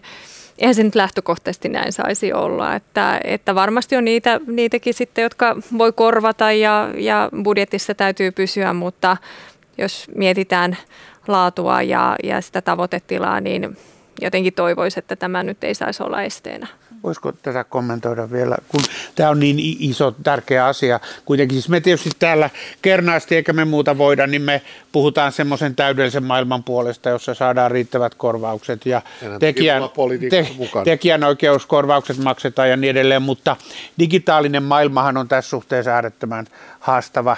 Ja kun mulla oli ö, pari, vuotta, pari vuoden ajan ilo toimia teoston niin kuin neuvonantajana ja yhteistyökumppanina, huomas, niin huomas vaan, miten nopeasti digitaalinen maailma on mennyt toiseen suuntaan, että tällaisen täydellisen maailman toteuttamisessa on täysityö ja sitä taisteluahan käydään myös Euroopan unionin direktiivien areenoilla ja siinä on vastassa hyvin monenlaisia toimijoita, myös tämmöisiä niin kuin YouTuben, Alphabetin, Googlen kaltaisia niin kuin valtavia toimijoita, että me voidaan pyrkiä tällaiseen maailmaan, mutta me eletään maailmassa, jossa näiden digitaalisten sisältöjen kontrollointi on vaikeaa ja sitä paitsi myös varsinkin nuoremmissa sukupolvissa on paljon semmoista asennetta, että on totuttu siihen, että kaikki on ilmaista, että tämä ei nyt, tässä niin kuin maailma ei tule täydelliseksi sillä, että me kaikki vastataan kyllä, vaikka meillä on varmaan hyviä pyrkimyksiä. Siis tässä on tähän eurooppalaisella pitä... tasolla toiminta sitten taas niin kuin liittyen tähän koko niin kuin alustamaailmaan, niin siinä voi olla suurempi vaikuttavuus sitten vielä. Niin. Mutta siis tämä on niin kuin oleellinen, jota mä oon pyrkinyt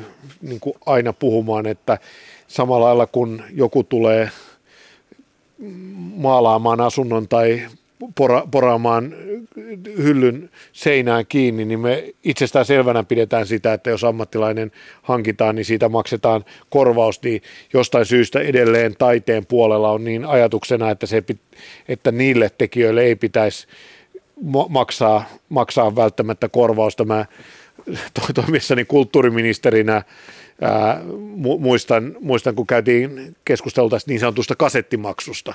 Eli siitä, että kun aikaisemmin on tämä kopioinnista maksettu kasetteen, C-kasettien ja muiden kautta se tavallaan, ja kun alustat on muuttunut, pitääkö siitä maksaa joku korvaus, ja mä puolustin sitä, niin mähän sain kimppuun koko, koko tota, jonkun osan kansaisyhteiskuntaa ja ne osti Helsinki julkisivun koko sivun kuvia, että miten mä halu, on, on törkeä ihminen. Siellä oli presidentinvaalit ja se oli ihan hyvä, koska kukaan ei tajunnut, että ne oli mua eriäviin mainoksia, vaan ne luuli vaan, että mulla on hankittu isoja presidentinvaalimainoksia, mutta se kuvasti sitä niin kuin, se niin kuin valtava, että mä sain kimppuuni Nokian ja sitten tämmöisen niin kuin tietyn osan kansaisyhteiskuntaa, kun puolusti vaan sitä, että pitää olla oikeus saada siitä niin kuin musiikista, jota tehdään, niin myös korvaus. Joo, onneksi musiikin edistämissäätiö tekee tässä erittäin hyvää työtä. Tiedän että, työtä. tiedän, että se on haastavaa, tunnen, tunnen sen tietenkin läheltä hyvin ja, ja kyllä sitä edunvalvontaa on aika paljon tehty, mutta sen suhteessahan myös valtion kanssa nyt ollaan, ollaan kuitenkin, niin kuin tälläkin hallituksella on ainakin lupauksia annettu siitä, että, että varmasti ainakaan ei ole merkittävästi vähentämässä. Mutta siis vaikka kaikki Suomessa ajattelisi Paavo sun toivomalla tavalla, niin se ei globaalissa digimaailmassa se toimeenpano ei ole silti ihan itsestään. Ei, ei, mutta siis tavallaan mä, mä itse ajattelen niin, että, että kyllä meidän tehtävä on myös niin kuin puhua sellaisten asioiden puolesta, no. jotka on monimutkaisia ja vaikeita ja halutaan niin kuin niitä toteuttaa ja kertoa, että, että se on niin kuin ihmisten työtä ja ihmisten toimeentuloa, jota, jo, josta, josta niin kuin puhu, puhutaan. Että mä ymmärrän, että se on abstraktia ajatella se, että ihmisten toimeentulo, että eihän sillä ole mitään väliä, että maksetaanko siitä mitään korvauksia, kun mä kuuntelen YouTubesta mu, mu, musan tai mi, mistä kukin sen kuunteleekaan nykyisessä digimaailmassa, mutta pitää ymmärtää, että se on samalla lailla jonkun työpanos kuin mikä muu tahansa. Ei me siitä olla edes eri mieltä. Ei ollakaan siis. Niin, no niin, luulen, ja sitten jatketaan mieltä. helsinkiläisistä tiloista ja, ja joistain tota, ää, kulttuuri, kulttuuri, kulttuuritekijöistä. Mutta nämä tilat tuli mainittua. Helsingissä on tosi paljon kulttuuritoimijoita ja esittävän taiteen ryhmiä, jotka tarvitsis lisää harjoitus- ja esiintymistiloja. No nyt on viime aikoina kovasti uutisoitu myös siitä, että keskusta tyhjenee, keskustan alueella on tosi paljon tyhjää tilaa. Niin miten nämä neljöt saadaan kulttuurin ja taiteen käyttöön? Vai saadaanko? Onko se kannattaako sen olla edes minkäänlainen tavoite. Nyt taitaa olla Paavon vuoro aloittaa tämä kierros. Älkää uskoko uutisia. et, et, ei Helsingin kaupun keskusta ole kyllä ty, tyhjenemässä ja täynnä tyhjää tilaa. Että, on siellä et, kivijalassa paljon tyhjää. Siinä kivijalassa on, niin kuin, pitää muistaa, että niin, tämän pandemia aikana on niin kuin, kaikki kadut ollut aika tyhjiä ja, ja niin kuin kaupan kaupan murros on, on tapahtumassa ja muuta. Me nähdään vasta myöhemmin, että onko Eli tämä... keskustassa ei ole, kantakaupungissa ei ole kauheasti tyhjää tilaa, sanotko? Mä, mä sanon, että ei ole sellaista tyhjää tilaa, tilaa niin kuin valtavassa määrin, mutta mä oon, mun mielestä keskusta että kun mietitään, että miten saadaan keskustaa elinvoimaiseksi, niin se tapahtuu nimenomaan sitä, että sinne, jos katsotaan vaikka Oodia keskustakirjastoon, mikä valtava vetona se on ollut alusta asti.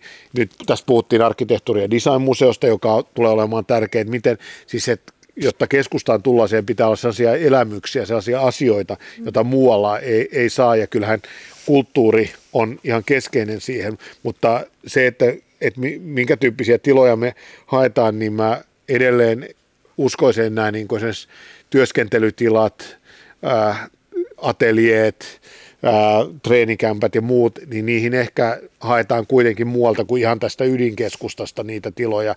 Ja mä luulen, että, että meillä jatkossakin on kor, va, varsin korkea täyttöaste täällä ihan ydinkeskustassa tilojen suhteen. Selkeä. Anni Sinnemäki.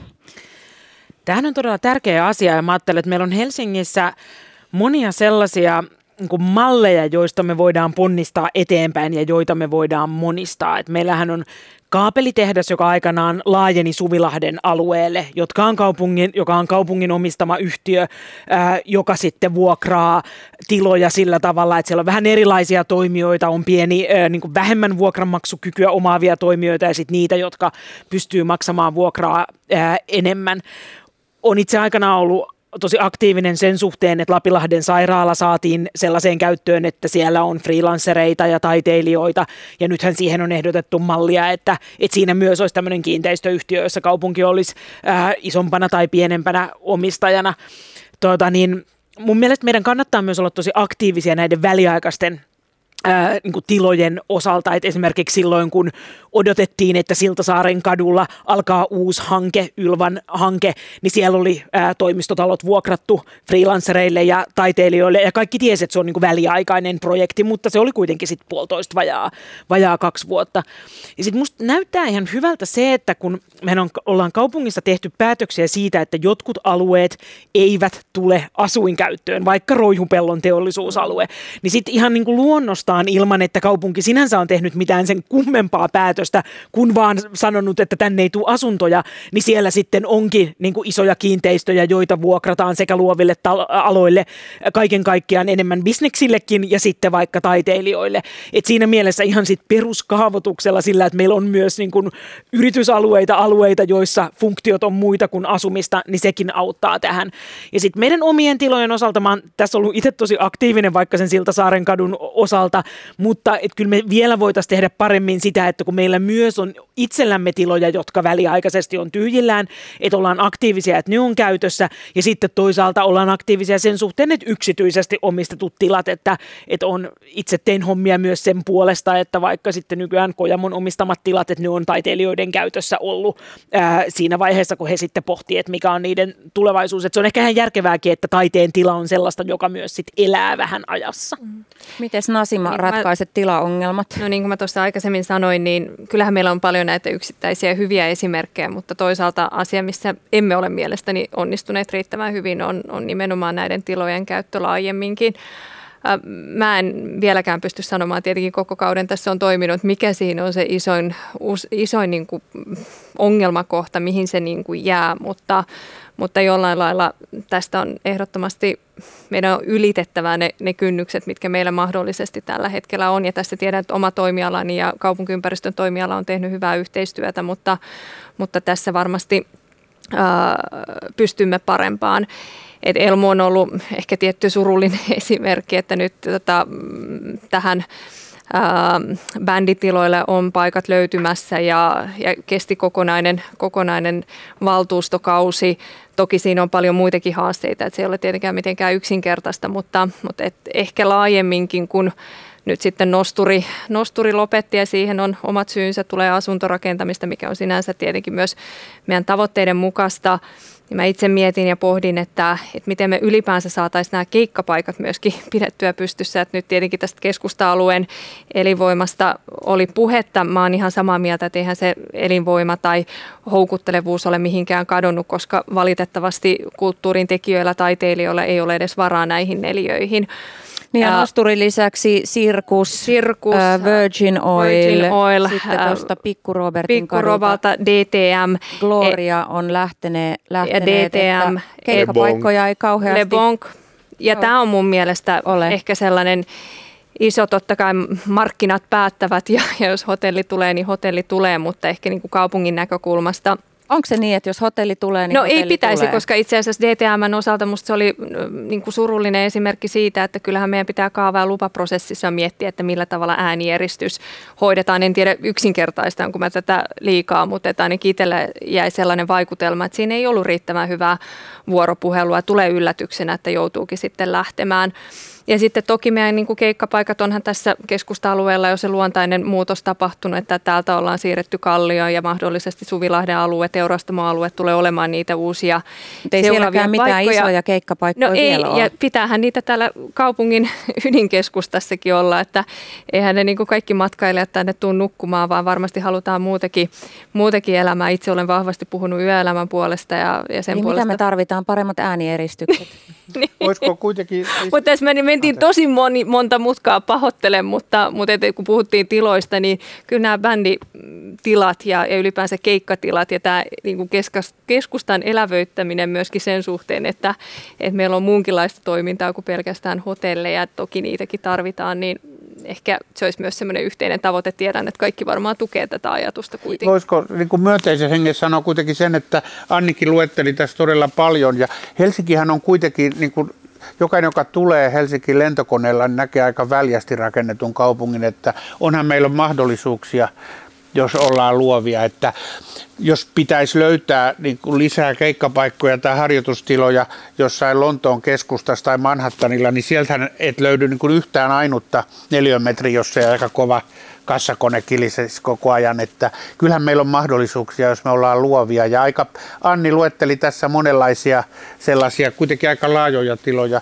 jo, jo, joita meillä on. Ja sitten toinen myönteinen esimerkki, niin jos ajattelen edellisiä juhlaviikkoja tämmöisenä pandemian aikana, niin tätä väljyyttä käytettiin niin, että oli tällaisia musiikkilahjoja, joita tuli taloyhtiöiden pihoille, että keksitään. Kyllä mä luulen, että me täällä tullaan olemaan luo, luovia edelleen. Kantakaupungissa.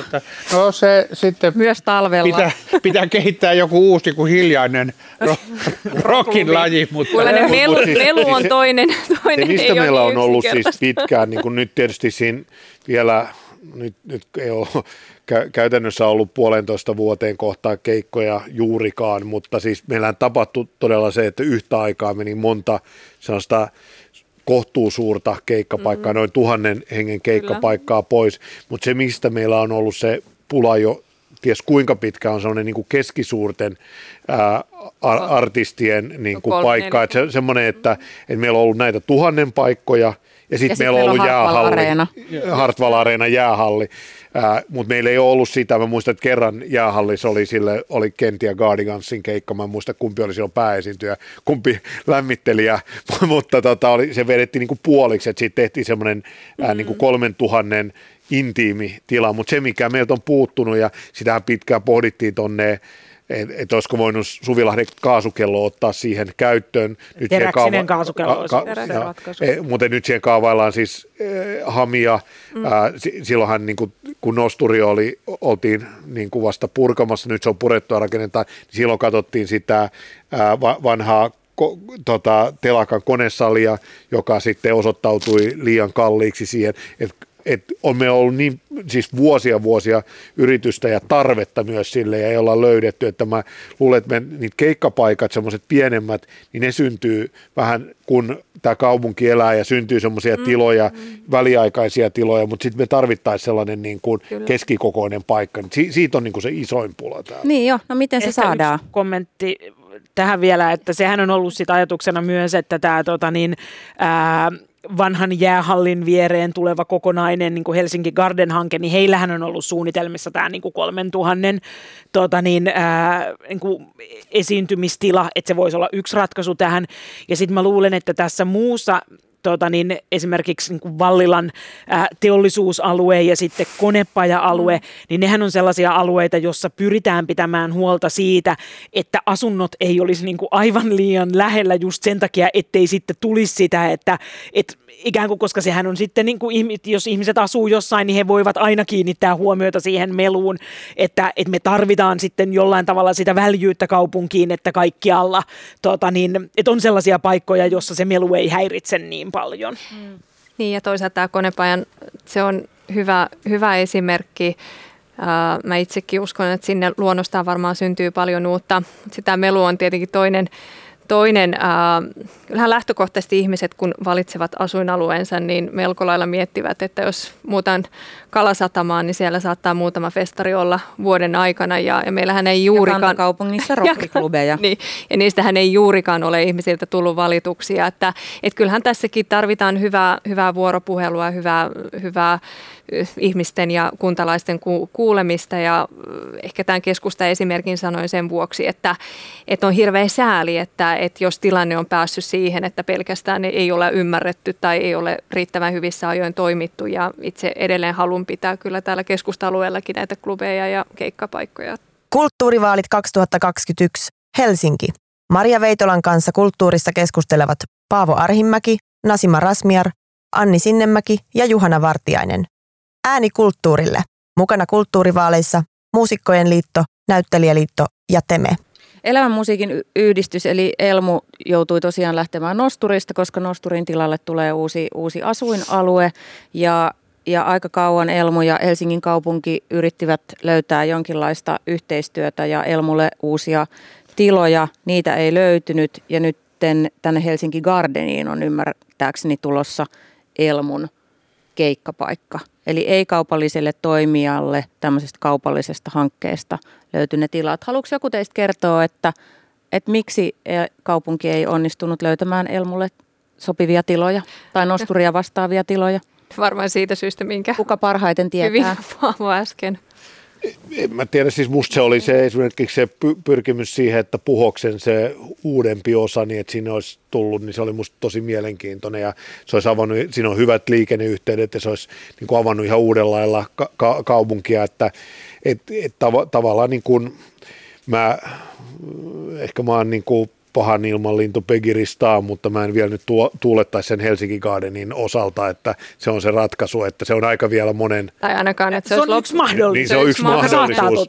Et, et, et kyllä niin kuin, ta, tava, tavallaan niin kuin, musta pitäisi koko ajan aktiivisesti ha- hakea hakea niin kuin niitä nyt, se on aika pitkän matkan takana. Niin, varmaan yksi kysymys on ollut juuri tämän niin kuin sopivan tilan löytäminen. Treenikämp, treenikämppien osaltahan varmaan se ratkaisu olisi ollut helpompi ja niitä olisikin ollut enemmän saatavilla, mutta nimenomaan... No, niitähän vielä, nyt on. Niitä on, eikö se roikupello? Ja kyllä. se ei ole ollut niin vaikea kysymys. Ja kuin tämä on, keikkapaikka. Ne on tulossa, mm. mutta tämän keikkapaikan ja sitten kun se talousyhtälö heillä toimii myös sen keikkapaikan myötä, niin se on ollut tässä haastavaa että tässähän kaupunki ja Elmu on tehnyt paljon yhteistyötä, että se niin kuin teräksinen kaasukello, niin he sitten itse myös tuli siihen tulokseen, että he ei tavallaan saa tätä juttua toimimaan täällä, että se tila on niin vaativa, että että ehkä se niin kuin on yritetty etsiä dialogilla sitä, että mikä ikään kuin täyttäisi molempien vaatimukset. Mun mielestä on yksi projekti, joka sekin saattaa olla vaikea, ää, tuota, ää, jos on niin kuin paljon teknistä vaikeutta, mutta et sanotaan, että ei tässä ole luovutettu, vaan että kyllä se tila nyt sitten jossain vaiheessa jostain löytyy. Siis se, sehän on se, se Vallila makasiinihan olisi tosi kiinnostava, jos se olisi teknisesti mahdollinen. Sehän mm. olisi niin kuin tosi mm. hyvällä Siinä on teknisesti painajaismaisia puolia, mm. mutta tota niin, et senhän pitää olla sitten sellainen, missä myös Elmu arvioi, että he pystyy pyörittämään sitä toimintaa niin, että se on myös heidän kannaltaan Ehkä se kaupungin rooli on tässä erityisen tärkeää sen vuoksi, että meillähän ei ole muita nimenomaan nimenomaan alaikäisille tarkoitettuja keikkapaikkoja ja, ja siltä osin niin kuin tässä pitäisi koko ajan ponnistaa vähän enemmän ja yrittää vähän enemmän. No sä Nasima mainitsit tuossa aiemmin tämmöisen uuden kulttuurikummi ohjelman, joka tarkoittaa sitä, että jokaisella vuonna 2020 tai sen jälkeen syntyneellä tai syntyvällä helsinkiläisellä lapsella on oma kulttuurikummi, joka kutsuu lapsen joka vuosi vähintään kahteen ilmaiseen tapahtumaan. Tämä on uusi, hieno, yksittäinen teko. Ja Helsinkiinhän tulee koko ajan uusia ihmisiä. Tulee muualta Suomesta, erilaisista perheistä, erilaisista pitäjistä ja sen lisäksi Helsinki tulee koko ajan uusia ihmisiä muualta maailmasta, vieläkin erilaisimmista taustoista ja todellisuuksista. Niin miten semmoinen asia varmistetaan, että jokainen helsinkiläinen lapsi ja nuori saa tasavertaisen mahdollisuuden kasvaa kulttuurin tekijäksi ja kuluttajaksi? Nasima, saat aloittaa, taitaa olla sun no, aloitusvuoro. Ihan, no niin, joo, ja, ja niin kuin iso suuri asia, johon ehkä koko tämän illan keskustelu, olemme monta kertaa puhuneet, puhuneet siitä, että mikä on, mikä on oikeus ja jokaisen yksilön, jokaisen lapsen ja, ja toisaalta mikä on yhteiskunnan vastuun.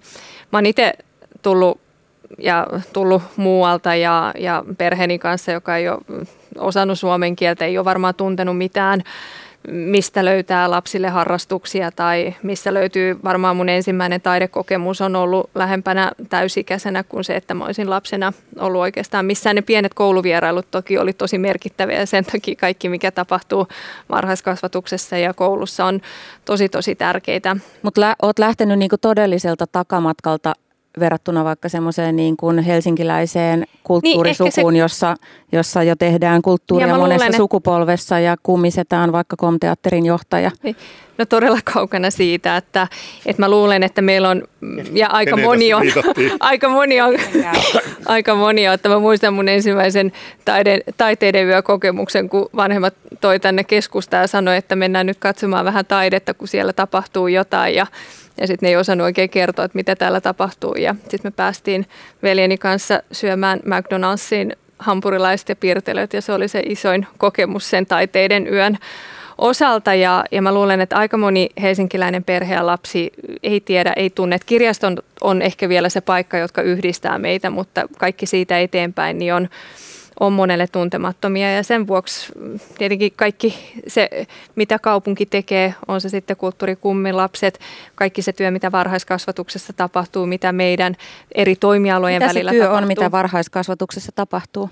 No onhan se itsessään meilläkin. Mulla on pienet, pienet pojat tällä hetkellä päiväkodissa kyllähän siellä monenmoista tapahtuu. Taidetta viedään paikan päälle, on erilaisia esityksiä. Onko se tasavertaista? Onko se jokaisessa varhaiskasvatusyksikössä? Se on toinen hyvä kysymys, että, että riippuuko se äh, itse Päiväkodin opettajien ja päiväkotien äh, omasta aktiviteetista, mutta esimerkiksi Annan talokassa, joka on nimenomaan tämä meidän lapsille ja, ja nuorille tarkoitettu kulttuurikeskus, niin siellähän esimerkiksi Annantalo tekee tosi hyvää yhteistyötä eri koululaitosten kanssa. Uh, mutta tähän tarvitaan paljon ja, ja tarvitaan nimenomaan sieltä varhaiskasvatuksesta koulupolulle saakka. Esimerkiksi yksinkertainen asia se, että, että lapset ja nuoret pääsevät matkustamaan koulupäivän aikana vaikkapa museoon tai, tai teatteriin se oli ison väännön takana ja se, että saatiin maksutonta joukkoliikennettä koululaisryhmille, niin taas jälleen kerran pieni edistysaskel. Hmm, mennään järjestyksessä. Kiitos Nasima. Miten Juhana näet tämän? Miten jokainen lapsi ja nuori taustastaan ja, ja tota, perheestään huolimatta saa tasavertaisen mahdollisuuden? Joo, no tota, mäkin uskon tähän, että se varhaiskasvatusvaihe on tosi tärkeä ja päiväkodit. Ja, ja siinähän on kai menty hyvään suuntaan, että, että ö, näkee lapsiryhmiä, jotka on matkalla johonkin näyttelyyn tai semmoiseen, mutta muuhun teki vaikutuksen, kun mä olin esikouluikäisen poikani kanssa Tukholmassa ja, ja siellä päiväkotien resurssointi oli semmoista, että siellä oli melkein joka viikonpäivälle joku.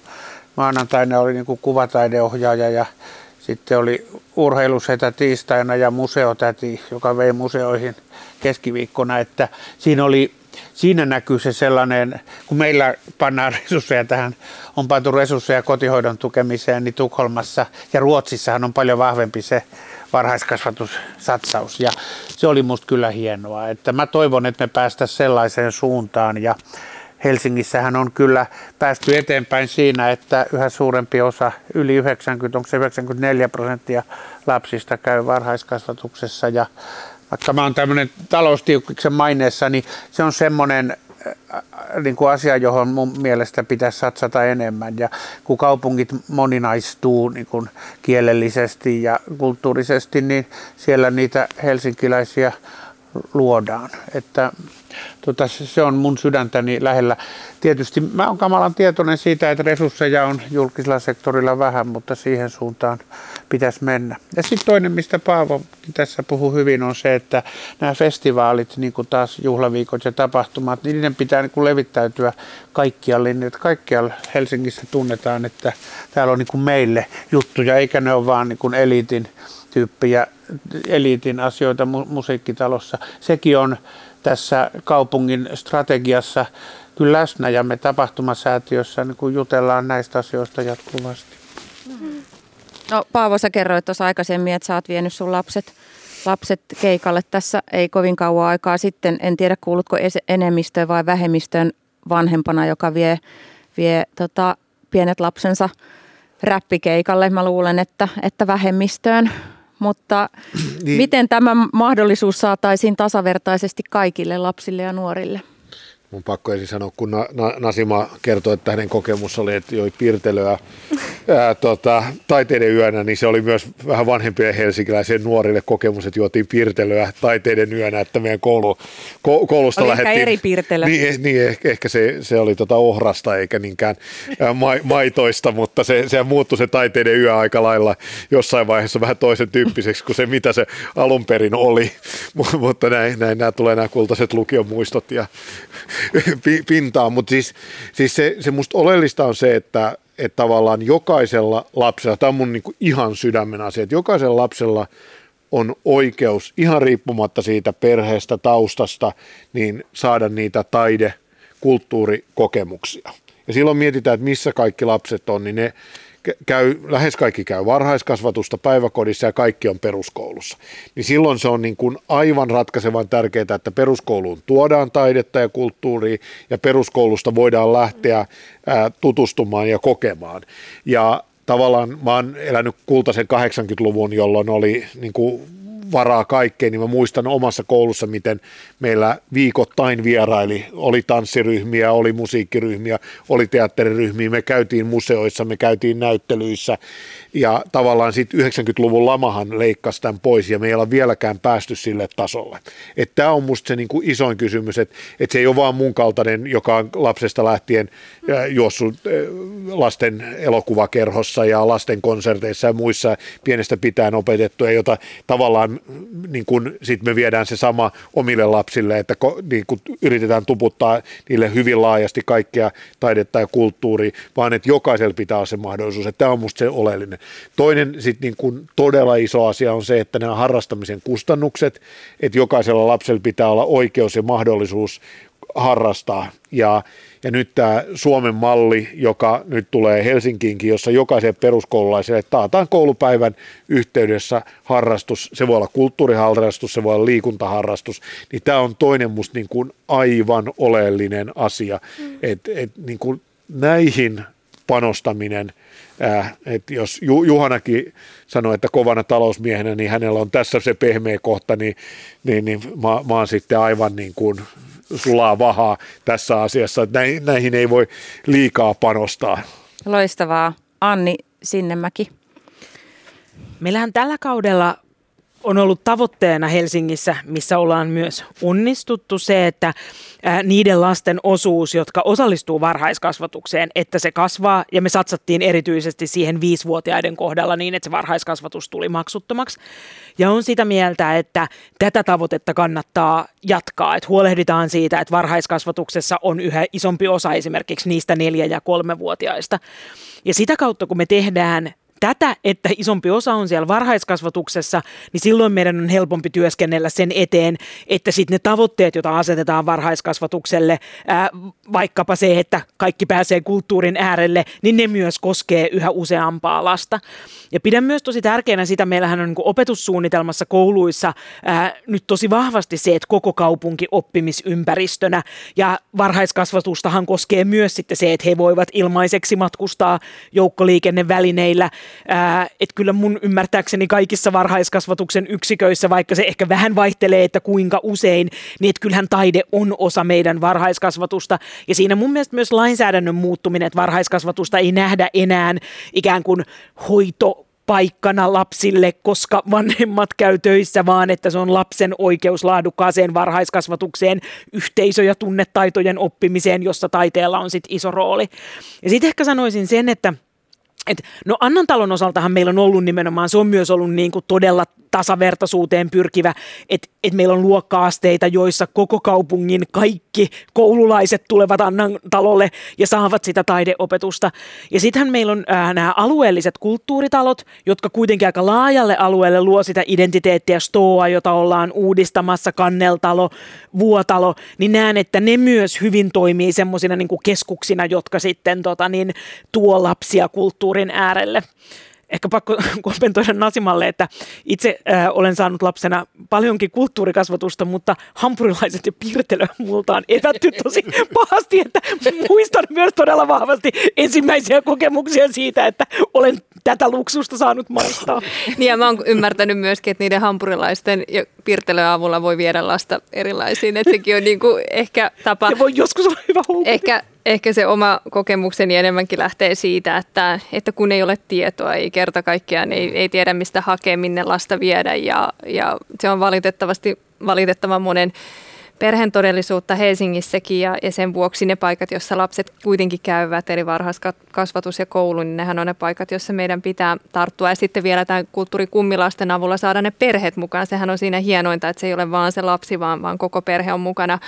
Ehkä tästä, että miten eri koulut käyttävät, voi olla, että, että tota niin, olen tässä väärässä, mutta itse olen ymmärtänyt niin, että kyllä se aika paljon se koulun resurssista on kiinni, että onko, kun aikaa menee valtavasti siihen muuhun opetuksen ja, ja sen takia olemme paljon puhuneet tästä erityiskohtelun määrän rahoituksesta juuri niille kouluille ja niille alueille, jotka sitä enemmän tarvitsevat. Tämä on myös hirveän tärkeää myös meidän kulttuuri- ja vapaa-ajan palveluiden osalta, koska kyllä jos koululla menee resursseja siihen, että, että pidetään luokka niin kuin kasassa, niin on hirveän vaikea ajatella, että minne lähdetään seuraavaksi retkelle tai, tai mitä, mitä kulttuuria tuodaan sinne koulun lähettyville, joten itse ajattelen, että, että meillä silti on vielä eri alueilla valitettavasti eroja ja, ja tätä pitää ehdottomasti tasata ja antaa voimavaroja myös niin varhaiskasvatuksen kuin sitten koulun henkilökunnalle, opettajille mahdollisuutta käyttää aikaa siihen, koska se vaatii paljon suunnittelua. Eihän se tuosta noin vaan synny, että lähdetään kokonaisen luokan kanssa johonkin. Tai... Mm-hmm.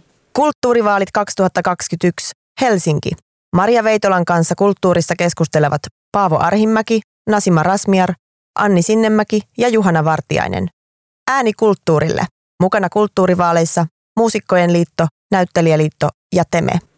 No, Helsinki on monikielinen kaupunki. Suomen ja Ruotsin lisäksi täällä puhutaan enenevissä määrin koko ajan Viroa, Venäjää, Arabiaa ja somalin kieltä. Niin pitäisikö kaupungin tukea kulttuuria ja taidetta näillä pääkaupunkiseudun suurimmilla kielillä? Siis yksi hyvin suoraviivainen vastaus on siihen kanssa semmoinen, jota juhlaviikkojen kaltaisilla festivaalilla mietitään, että tuodaan sellaisia artisteja, jotka puhuttelee erilaisia kielialueita niin, että kaikille olisi jotain. Se on hyvin niin kuin suoraviivainen ja yksinkertainen tapa tukea, mutta tuota, periaatteessa vastaus on tietysti kyllä, että – Entä Euro- käytännössä? No niin, siis pitää vaan keksiä tapoja. Mm. Mutta tota, Euroopan historiassahan niin kaikki loistelijat kaupungit, niin kuin Viin ennen natseja tai muuta, ne haluaa äärettömän monikielisiä ja paljon siellä on tapahtunut. Siis sinänsä tässä meidän keskustelussa pikkusen häiritsee mua se, että me täällä puhutaan niin kuin me käsiteltäisiin näitä lapsia ja kulttuurin kuluttajia niin kuin jotain hiiriä laboratoriossa, että me annetaan heille resursseja, pidetään huolta heidän hyvinvoinnista ja tiedetään, mitä he haluaa. Ua, mutta onhan, sä oot tulkinut tämän. Ei, mutta pikkusen tulee sellainen tunne, että, että kaikki, me tiedetään, mitä ne haluaa ja meiltä sitten siis, tota, me annetaan sitä, mitä he haluavat, mutta taiteessahan on kuitenkin ihanaa se, että se on kuitenkin kapinallista ja se aina yllättää. Ja sitten tulee jotain ihan uusia taidemuotoja ja graffitiakaan ei aluksi kukaan halunnut ja tulee festivaaleja, joita tulee Fringe-festivaali jonnekin ja, ja muuta, mutta tota, se, sehän voi niin kuin joskus yllättää ihan, ihan kivalla tavalla. Musta tuntuu, että tämmöisessä kulttuuripolitiikassa ei, ei niin kuin pidä kuvitella olevansa joku semmoinen suunnitelmatalouden pääinsinööri, joka jakelee jotain resursseja, vaan sinne tänne, että kulttuurihan yllättää sitten vielä ihanalla tavalla. Eli pitäisi oikeastaan antaa vapauksia tehdä No jotenkin se, se kuuluisi musta, koko, en mä tarkoittanut tätä syytöksenä ketään muita kolmea kohtaan, mutta se kuuluu musta ai kaikkeen tällaiseen niin kuin taiteen ja kulttuurin keskusteluun ja, ja myös tukemiseen. Se, se on hauskaa, että, että se olisi, musta on tullut nyt tällainen näköjä, joka yrittää ylhäältä päin opettaa, että mitä pitäisi tehdä Juhanan miele, mielestä, kun mä ajattelin nimenomaan, että pitää luoda niitä ma- mahdollisuuksia ja tekemistä, että mainitsit graffitin, että Mä, se kieltämättä olin aika yksin silloin 2000-luvun alussa 20 vuotta sitten, kun mä tein sen e, e, ensimmäisen valtuustoaloitteeni siitä, että pitäisi olla luvallisia seiniä, mutta sehän on esimerkki siitä, että mikä on, mikä kuvataiteen muoto tai taiteen muoto on tuonut niin paljon nuoria poikia, erityisesti poikia taiteen pariin, kun se viimeisten vuosikymmenien aikana yhdistänyt tavallaan, että kyllähän se munkin tie kuvataiteen niin kuin su, suureksi, su, suureksi tota, niin kuin, kokijaksi ja ihailijaksi, niin lähti siitä, että näki, kun Pasilaa ilmestyi silloin 85-86 ne ensimmäiset maalaukset, jotka niin kuin näytti vain jotenkin erittäin kiinnostavilta. Ja, ja silti teidät yritettiin tuhota Stop Töhryille kampanjalla. Ni, ni, ni, tai ne, jotka niitä teki. tota, no, ja si, sitten si, siitä niin kuin syntyi sit kiinnostus pop-taidetta kohtaan, miten löydettiin Andy Warhol, Roy Lichtenstein. Ja, e, niin kuin siis ta, tava, tavallaan, että... Mutta tehän puhutte ka, samasta asiasta. Ka, ka, kaupunkihan nimenomaan – on, on sellainen, jossa syntyy kaikkia juttuja. Ja, et siis onhan tämä Helsinki aivan mielettömän paljon ää, kiinnostavampi ja kivempi ja värikkäämpi kaupunki kuin tämä oli 20 vuotta si- sitten. Joku on siitä kirjoittanut jotain laulujakin ehkä, mutta, tota, mutta et siis se, että mä muistan niitä taisteluita, kun on käyty jostain Guerilla viljelystä ja ollaan käytetty keikkajulisteista ja tarroista ja muusta käyty, siis jotka kuulostaa tämän, tässä päivässä täysin absurdeilta, mitä kamppailuun me käytiin 15 vuotta sitten valtuustossa, jossa oli niin kuin ehdoton iso enemmistö, että kaikki tällainen pitää saada pois. Ja nyt me ollaan ylpeitä siitä, että sehän on se, mistä niin kuin Helsinki tunnetaan, että meillä on niin paljon vapautta tehdä erilaisia juttuja. Et en mä niin kuin yhtään ajatellut, että se olisi jotain se, että me tarjotaan kaikille lapsille kulttuurikokemuksia, että se tarkoittaisi sitä, että me määriteltäisiin jotenkin ylhäältä päin, mikä on hyvää taidetta ja kulttuuria. Niin, mä, mäkin jotenkin ajattelen, onko mä, mä meistä ainoa, joka on elättänyt itseään taiteen tekemisellä, mutta tota niin, ää, itse ajattelin ihan vakavasti niin, että mehän ollaan ihmisiä, jotka on pyrkimässä vastuuseen. Ja silloin mun mielestä sellaiset kysymykset, jotka toki on ehkä vähän tylsiä, jotka liittyy niin kuin niihin rakenteisiin, miten meidän kaupunki, ää, niin kuin, miten meidän kaupungin toiminnassa näkyy ne arvot, kuten se, että jos me halutaan tuoda lapsille taidetta, niin me ei tuoda sitä pelkästään ää, pääsykokeisiin perustuvalla ää, niin kuin taideopetusjärjestelmällä, vaan että me tehdään se varhaiskasvatuksen kautta, johon me pyritään saamaan kaikki lapset, niin tällaiset niin kuin rakenteet on meidän vastuulla. Ja ne on tavallaan sitten toiset ihmiset ja tekijät, jotka niin kuin, ää, luo ne yllätykset, jotka toivottavasti sitten tulee myös niiden lasten ulottuville, koska tämä rakennehan ei sinänsä sanelle sitä, että mikä on se niin kuin sisältö, mihin he tota niin, ää, niin kuin kytkeytyy. Ja sanoisin myös niin, että lapset, jotka on saaneet varhaiskasvatuksessa kokemuksen, että he on avautunut mille tahansa taiteen alalle tai oppinut mitä tahansa kulttuuria, niin heillähän on todennäköisemmin, he on sit ihmisiä, jotka myös niin kuin taiteen yleisönä osaa tarttua johonkin, jota, joka on jotain aivan ällistyttävää. Tämä kysymyskierros itse asiassa lähti siitä kielikysymyksestä ja se mua kiinnostaa nyt Nasima koska sun äidinkieli on jotain muuta kuin suomi tai ruotsi, niin olisiko sun esim, tai luulet sä, että sun perhe olisi jotenkin tullut taiteen ja kulttuurin pariin jo aiemmin, jos sitä olisi tarjottu teidän äidinkielellä tai kotikielellä? Eli onko se tärkeää, että Helsingin kaupunki tarjoaa muillakin kielillä ja tukee kulttuuria ja taidetta? No meidän on ehdottomasti tärkeää ja, ja yleensähän se lähtee myös, jos nyt voi sanoa yhteisöistä itsestään, että, että meidän kulttuuritalot on hieno esimerkki siitä, että kyllä Sto, Stoassa ja Vuotalossa ja Malmintalolla järjestetään iidjuhlia ja monenlaisia konsertteja ja sinne tulee niitä esiintyjä eri puolilta eri puolilta maailmaa, että et kyllähän se, se on sellaista niin kuin luontaista ja luontevaa oma, omankin tekemisen ja kulttuurin kautta tuovaa toimintaa. Mutta se, mistä mä oon huolissani, on ehkä enemmänkin, onko meillä niin kuin tekijöissä ja, ja tavallaan taiteilijoissa? Ja, ja toisaalta kun mäkin olen tietenkin paljon kulkenut ja, ja nähnyt meidän, meidänkin toimialan ää, työntekijöitä, henkilökuntaa, jotka tekevät erinomaista työtä, onhan se edelleen valitettavasti varsin homogeeninen, että et eihän niin kuin kulttuuritaloilla eikä, eikä oikeastaan missään kulttuurialan ö, parissa työskentelevien kohdalla näy sitä moninaisuutta, joka näkyy jo siellä varhaiskasvatuksessa hyvin selvästi.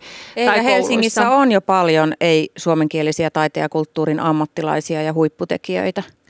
Että heitähän on. Kyse heitä ei on. siitä, ettei heitä joo, olisi. Joo, heitä on ja heitä asuu heitä ja heidän on. työmahdollisuudet. Mutta et ylipäänsä se, että et meillähän tietenkin koulutus on tärkeää, pitää olla, kielitaito on tärkeää, mutta itse toivon, että, että ainakin tässä meidän omassa kaupunkikuvassa vielä tämä moninaisuus ja erilaiset ihmiset, erinäköiset ihmiset, eri taustoista olevat ihmiset näkyisi vielä paremmin, koska sehän on se kaikista paras keino myös saada eri taustaiset ihmisiin kosketuspintaa ja, ja niin, että koetaan se kulttuuritalo kaikkien kulttuuritaloksi? No otetaan tähän tämmöinen yksi kierros vielä ennen viimeistä kysymystä. Yksi konkreettinen teko, miten ei suomenkielinen kulttuuri- ja taidealan ammattilaisuus saadaan näkymään tässä kaupungissa, näkymään ja kuulumaan tässä kaupungissa tasavertaisesti suomen ja ruotsinkielisen ammattilaisuuden kanssa? Yksi konkreettinen teko. Ihan pikkuinen kysymys vaan Juhana, yhdellä konkreettisella teolla ratkaiset tämän.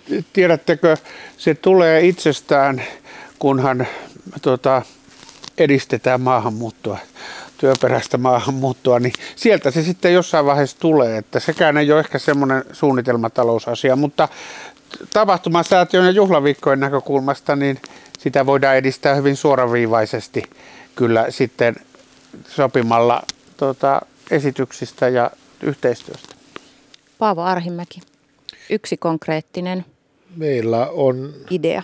kulttuuritalojen tämä verkosto, joka on mainittu tässä monen kertaan Kanneltalo, Stoa, Malmitalo, Vuotalo, niin ni, niihin vielä nykyistäkin paremmin mahdollisuuksia näille tu- taiteilijoille ää, esiintyä tai tuoda omaa taidettaan esille ja sitten tavallaan niiden hyväksikäyttö yhdistettynä tähän, niin kun, että saadaan koulujen ja päiväkotien kautta ne perheet myös osallistumaan. Anni, yksi konkreettinen idea. Miten saadaan ei-suomenkielinen ammattilaisuus näkymään tasavertaisesti?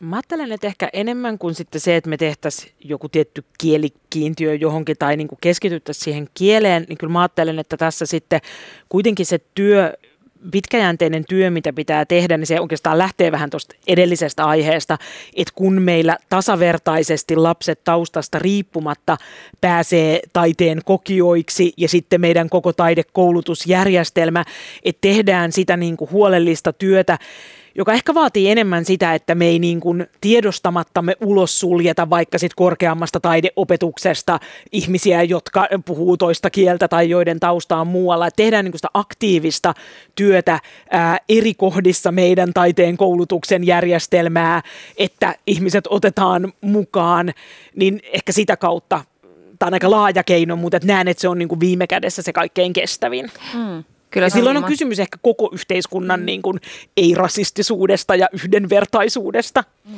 Kyllä mä sanoisin ehdottomasti myös meidän kulttuuritalot ja, ja myös se ohjelma ja ohjelmointi, mitä, mitä siellä tehdään. Että kyllähän siinä kohtaa voidaan tehdä paljon valintoja, että millaista ohjelmaa, ohjelmaa halutaan ja toivotaan. Ja, ja tässä kun äh, sanoin oma toimialani esimerkkinä, meillä toimii myös nuoriso puoli sekä liikuntapuoli, niin siellähän näkyy se moninaisuus jo ihan eri tavalla esimerkiksi liikunnassa ja näkyy myös nuorisotyöntekijöiden osalta, mutta se on nyt vaan pakko myöntää, että kulttuuripuolella se ei näy samalla tavalla.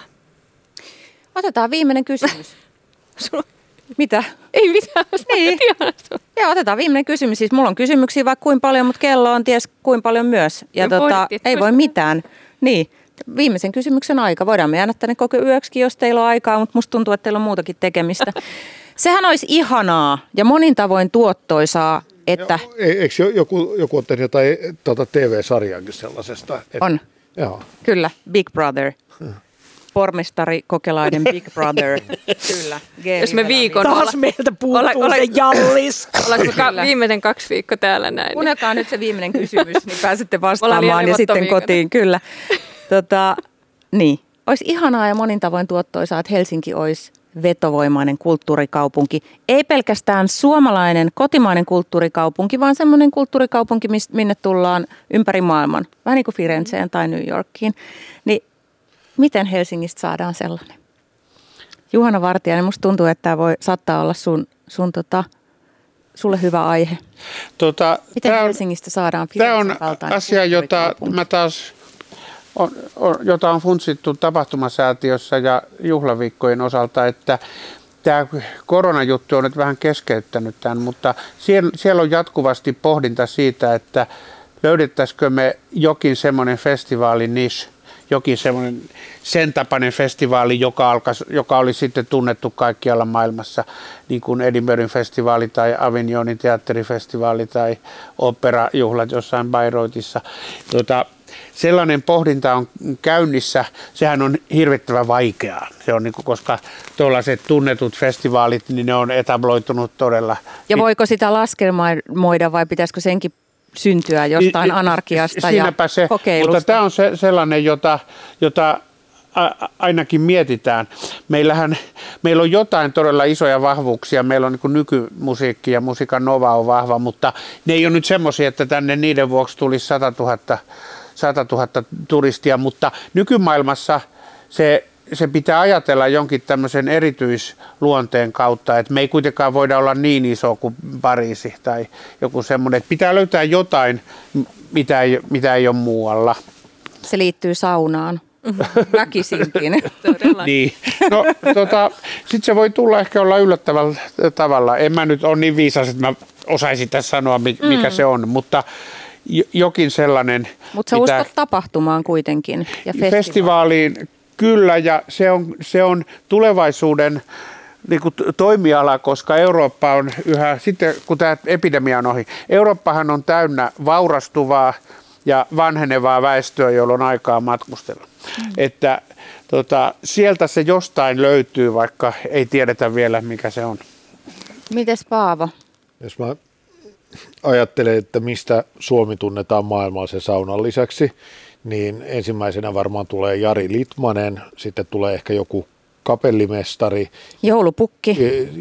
joulupukki, mutta tota, kyllähän me arkkitehtuuri ja design on siis se, joka tulee niin kuin joka paikasta läpi. Ja sen vuoksi niin, siis tässä aivan nurkan takana, kun on nämä arkkitehtuuri- ja design-museo, jotka ää, sijaitsevat täysin niin kuin sopimattomissa tiloissa siihen tarkoitukseen, että ei siellä pysty niin kuin kiinnostavaa näyttelytoimintaa harrastaa, niin, harjoittaa, niin se, se arkkitehtuuri- ja design-museo, sillä on iso merkitys ja mä toivon, että se toteutuu. Mutta se yksin ei riitä, vaan se, mitä mä oon miettinyt, että meidän pitäisi kehittää siihen ympärille niin kuin arkkitehtuurikävelyitä ja arkkitehtuurikohteita Helsingissä ihan eri tavalla, että esimerkiksi Alvar Aalto, miten iso nimi se on maailmalla, miten huonosti me ollaan sitä, sitä niin kuin kaupunkina kiinnostavalla tavalla tuotu esiin, että pystyisi kiertämään ja opastetusti ja mietitysti ne, ne kohteet. Että tämän tyyppiset on, että siis kyllähän ne kohteet, jotka vetää, on sellaisia, että niissä monipuolisesti on jotain sellaista, mitä muualla ei voi nähdä,